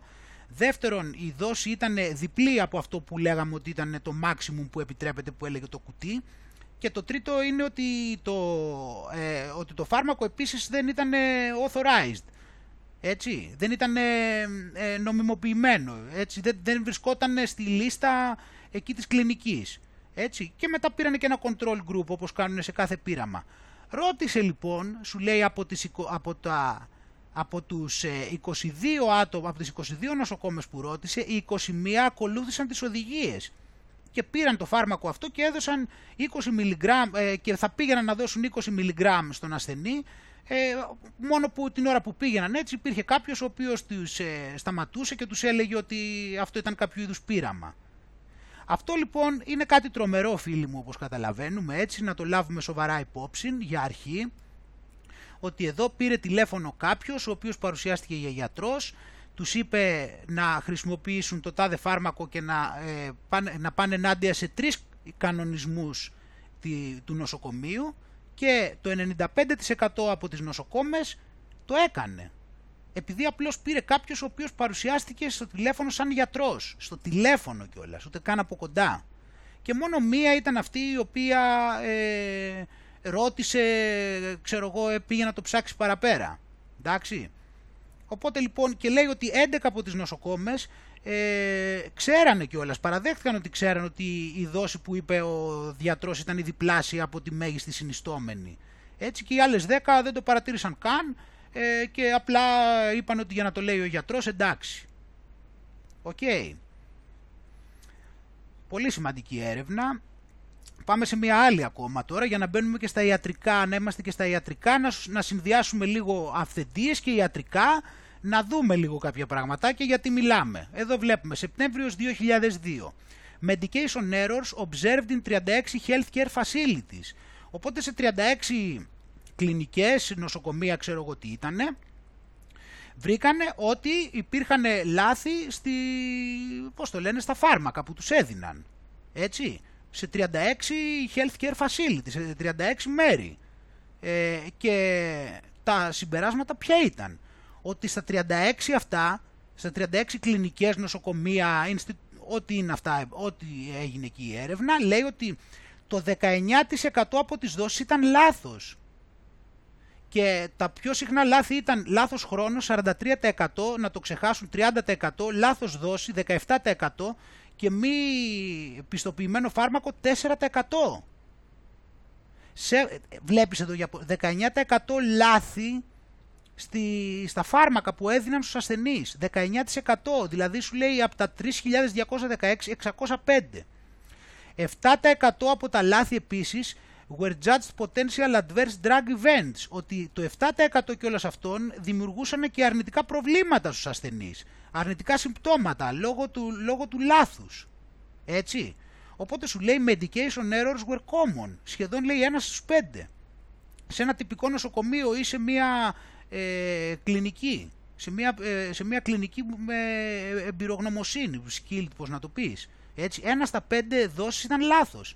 Και το ποσοστό των, ε, των λαθών, το οποίο ήταν πιθανότατα βλαπτικό, ήταν στα 7% που είπαμε ή περισσότερα από 40 τη μέρα σε μια τυπική κλινική με 300 ασθενείς. 40 τη μέρα, 40 λάθη, 40 λάθη τα οποία μπορούν να είναι και βλαπτικά. Το βλέπεις. Σε κλινική 300 ατόμων ασθενών, 40, 40 περιπτώσεις την ημέρα είναι, μπορούν να δημιουργήσουν πρόβλημα, μπορούν να δημιουργήσουν βλά, βλάβη. Έτσι. Είμαστε, δηλαδή το καταλαβαίνουμε εδώ πέρα τι λέμε. Εντάξει, είμαστε συνεννοημένοι. Έτσι, δες το εδώ. Κάνε 19% λάθη και το 7% και το 7% όπως είπαμε ήταν The percentage of errors rated potentially harmful στις εκα, στα, στα 100 που δίνουν, δηλαδή στις 100 ε, φορές που δίνουν φάρμακα, στις 7 είναι βλαβερά. Είναι πιθανότατα βλαβερά. Και πάμε σε μια συγκλονιστική μελέτη κατά τη γνώμη μου κλείνοντας ε, για κάτι πολύ σημαντικό που θέλω να δεις σε ένα μεγαλύτερο πλαίσιο από αυτό. Τι έψαξε λοιπόν αυτή η έρευνα; Καταλαβαίνω πως ίσως αν δεν το έδειχνα αυτό πιθανότατα δεν θα με πίστευες, φαντάζομαι. Μπορεί και ναι, μπορεί και όχι.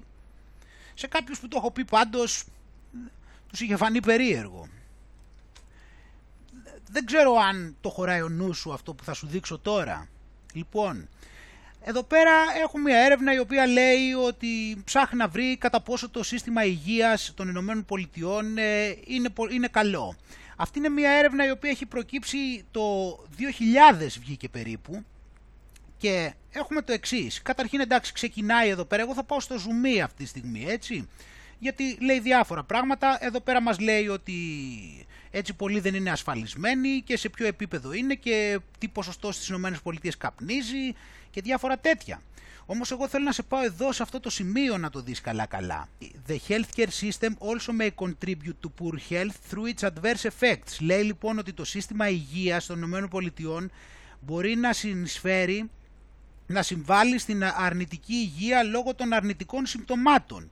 Για παράδειγμα στις Ηνωμένες Πολιτείες έχουν δει ότι το συνδυασμέ, τα συνδυασμένα αποτελέσματα των λαθών και των αρνητικών συμπτωμάτων τα οποία προέρχονται από ιατρικά λάθη, έτσι, τα οποία προέρχονται από iatrogenic damage. Iatrogenic damage πάει να πει relating to illness caused by medical examination or treatment. Ιατρογενές λάθος, δηλαδή ιατρογενές λάθος είναι ο ορισμός ακριβώς, είναι ότι έχει να κάνει με πρόβλημα το οποίο προήλθε από, medical, από θεραπεία ή από εξέταση. Έτσι. Τα ιατρικά λάθη λοιπόν, τα ιατρικά λάθη τα οποία ε, συμβάλλουν στους θανάτους είναι 12.000 θάνατοι το χρόνο από χειρουργία που δεν χρειάζονται. Τώρα λέμε για Ηνωμένες Πολιτείες, 7.000 θάνατοι το χρόνο από λάθη, όπως είπαμε, σε φαρμακευτική αγωγή στα νοσοκομεία. 20.000 θάνατοι το χρόνο από άλλα λάθη σε νοσοκομεία. 80.000 θάνατοι το χρόνο από νοσοκομιακές λοιμώξεις. 106.000 θάνατοι το χρόνο από, αρνητι, από πώς το λένε, αρνητικά, αρνητικά συμπτώματα από φαρμακευτική αγωγή. Οπότε καταλήγουμε εδώ και φτάνει ότι σου λέει ότι έχουν τότε σου λέει το 2000 225.000 θάνατοι το χρόνο από ιατρογενείς αιτίες. Καταλαβαίνεις τι λέω τώρα. Αυτός εδώ ήταν ο αριθμός τόσοι πεθαίναν στις Ηνωμένες Πολιτείες από ιατρογενή λάθη και μάλιστα πρέπει να, πεις, πρέπει να λάβουμε υπόψη ότι αυτό αφορά μόνο ασθενείς οι οποίοι ήταν σε νοσοκομεία, δηλαδή ασθενείς που ήταν σε μικρές κλινικές ή στα γραφεία, στα γραφεία των γιατρών ή στις ΜΕΘ, έτσι, είναι τόσο και χωρίς να έχεις λάβει αυτά υπόψη. Και σου λέει ότι εδώ πέρα, εδώ πέρα έχοντας λάβει υπόψη αυτό την αναφορά που έχει βγει, που τη λέει εδώ πέρα, που είναι από το Department of Health Policy, από τον John Hopkins, γιατί έχει πάρει τα στοιχεία από εκεί. Είναι το Institute of Medicine Report. Έτσι τα έχει πάρει τα στοιχεία από εκεί και το λέει αυτό. Και σου λέει αν τα λάβουμε όλα υπόψη εκεί πέρα, σου λέει ότι μπορεί να φτάσεις λέει και στις 284.000 θανάτους το χρόνο από ιατρογενή λάθη. Εντάξει. Ε, και σου λέει φυσικά ότι τα ιατρογενή λάθη είναι η τρίτη αιτία θανάτου λοιπόν στις Ηνωμένες Πολιτείες μετά από τον καρκίνο και από την καρδιά. Εντάξει. Τα βλέπεις εδώ τα νούμερα. Συζητάμε δηλαδή ότι και ακόμα και εκείνη την εποχή που βγήκε αυτό το 2000 από τα στοιχεία που είχαν φτάνανε κοντά στα 300.000 θάνατοι το χρόνο στις Ηνωμένες Πολιτείες από ιατρικά λάθη για να καταλάβεις γιατί μιλάμε και να σου λένε μετά για κοροϊδοϊούς και να σου λένε μετά για γιατρούς και να σου λένε για αυτά τα πράγματα. Καταλαβαίνεις φυσικά ότι κάτι παρόμοιο και φοβάμαι και χειρότερο, ένα, εν, ποσοστιαία αντίστοιχα βέβαια, φοβάμαι ότι συμβαίνει και στην Ελλάδα. Ε, και επίσης μπορείς να καταλάβεις εύκολα ότι όλοι αυτοί τώρα έχουν γραφτεί κοροϊδοϊό, εντάξει δεν είναι δύσκολο να το καταλάβεις, οπότε να λάβουμε υπόψη τι είναι, τι είναι όλα αυτά που συμβαίνουν και να δούμε πόσο πολύ είναι όλα αυτά και μήπως αρχίζει και σε βάζει και σε σκέψεις λιγάκι αυτή την ώρα γιατί από τη στιγμή που έχουμε καταλάβει πολλοί από εμάς ότι πλέον είμαστε σε, έχουμε μπει σε μια φάση θερισμού, έτσι, είναι η ώρα του θερισμού. Δεν έχουν σκοπό να γλιτωθεί η μείωση πληθυσμού, είναι σαφές, με πολυπίκυλους τρόπους. Λάβε και αυτά λοιπόν υπόψη και σκέψου μήπως με πιο έμεσο τρόπο μήπως αυτό είχε ξεκινήσει από πολύ παλιότερα. Μ; Ας τα σκεφτούμε αυτά τα πράγματα φίλοι μου. Ελπίζω ότι αυτά που είπαμε είναι αρκετά χρήσιμα ε, για την κατανόηση και την αντίληψη του κόσμου και για ποιο λόγο γίνονται πολλά πράγματα που γίνονται και να κατανοούμε και τι συμβαίνει στην καθημερινότητά μας. Αλλά για να φτάσουμε και σε ένα ακόμα ζουμί τώρα εδώ πέρα και να πάμε και προς το ζουμί κλείνοντας και να το σκεφτούμε λιγάκι. Καταρχήν, όταν μιλάμε πάλι, θέλω να ξαναπώ ότι αν όποιος θέλει να, να δείξει πραγματική ταπεινότητα και θέλει πραγματικά να, να προχωρήσει, κατά τη γνώμη μου χρειάζεται να λάβει υπόψη ότι αυτά που μελετάμε ε, ισχύουν για όλους τους ανθρώπους με τον ένα ή τον άλλο τρόπο το να πεις ότι εγώ αυτά τα έχω υπερβεί και δεν με πιάνουν, κατά τη γνώμη μου, κατά την ταπεινή μου άποψη, είναι απλά θέμα έλλειψης αυτογνωσίας. Θέλω να πω ότι έστω και λίγο με κάποιο τρόπο μας ασκούνται αυτές οι επιδράσεις. Όχι μόνο σκόπιμα από την κοινωνία, φαίνεται ότι, γίνονται, ότι έχουμε και την τάση να επηρεαζόμαστε από εκεί, θέλω να πω.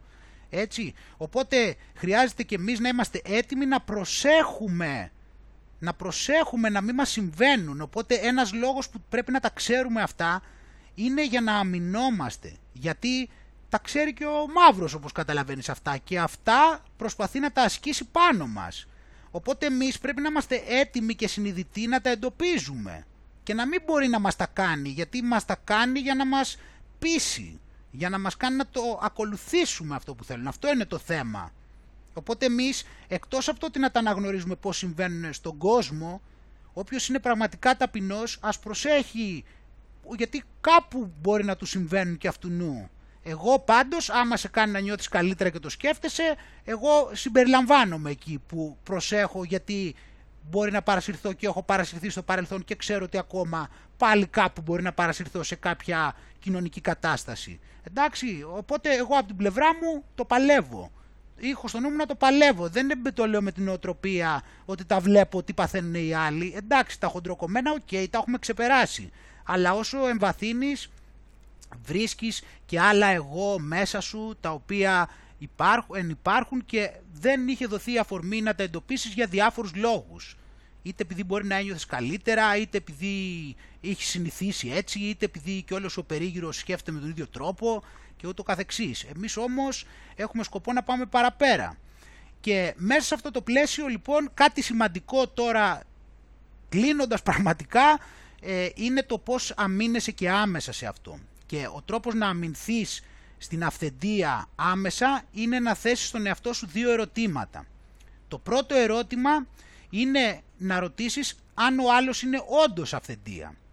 Θα πρέπει λοιπόν να λάβεις υπόψη τι σημαίνει, επειδή έχουμε και τη γλώσσα μας, να καταλάβεις τι σημαίνει επίσταμε, τι σημαίνει επιστήμονας και δεν μιλάμε μόνο για επιστήμονες έτσι, μιλάμε για αυθεντίες γενικώς. Απλά τώρα επειδή είναι αυτή η εποχή με, το, με τους κοροϊδοϊούς και τους νοσοκόμους και όλα αυτά. Λοιπόν, ε, το πρώτο ερώτημα που πρέπει να κάνεις είναι το κατά πόσο όντως αυτός είναι αυθεντία. Να μην σταθείς δηλαδή στο ρούχο που φοράει, στον τίτλο που έχει, στο όνομα που παίρνει, στο, στο άμα λέει καλά λόγια για αυτόν ο Πάτερ Φαμίλια Rothschild και ούτω καθεξής. Καλά άμα λέει καλά λόγια για αυτόν τα κανάλια και αυτά εντάξει είναι ευκολάκι, αλλά εν πάση περιπτώσει. Οπότε ο πρώτος κανόνας είναι να μην παρασυρθείς από την εμφάνιση, από τον τρόπο που μιλάει, από το πώς τον παρουσιάζουν, από τον τίτλο που παίρνει, είπαμε από τα ρούχα, από το τι πτυχία σου λέει ότι έχει, από το τι βραβεύσεις σου λέει ότι έχει, όλα όλα αυτά δηλαδή τα εξωτερικά. Θα πρέπει να πας στην ουσία και να προσπαθήσεις όσο μπορείς, φυσικά δεν είμαστε σοφοί και όντως δεν μπορούμε να ξέρουμε τα πάντα, όσο μπορούμε όμως. Αυτή είναι η πρόθεσή μας.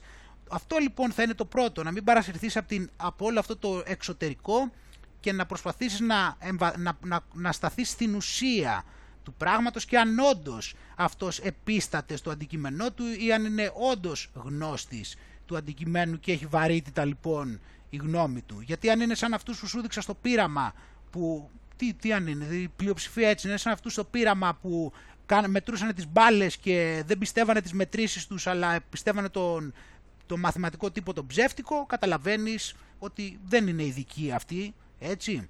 Οπότε λοιπόν το πρώτο ερώτημα είναι αυτό. Το δεύτερο ερώτημα, άπαξ και καθορίσεις ότι όντως αυτός είναι αυθεντία και είναι γνώστης, είναι το να δεις αν κερδίζει κάτι από αυτά που σου λέει, αποκομίζει κάτι, αν, ακόμα και αν είναι γνώστης. Έχει, κάποιο, κάτι, έχει κάτι που αποκομίζει, κάτι θα κερδίσει με το να σε πείσει πάνω σε αυτό που λέει. Έχει κάποιο όφελος; Εκεί είναι το δεύτερο ερώτημα λοιπόν το οποίο πρέπει να κάνει κάποιος στον, στον εαυτό του ούτως ώστε να μπορέσει να βάλει τα πράγματα σε μια σωστή βάση. Και αν και εκεί πέρα διαπιστώσει ότι δεν έχει κάποια αρνητική πρόθεση αυτός, τότε, ε, τότε μπορεί να αρχίσει και να, έτσι να λαμβάνει πιο σοβαρά υπόψη τη γνώμη του, μιας και είναι αυθεντία και δεν έχει και κάποια προκατάληψη. Έτσι.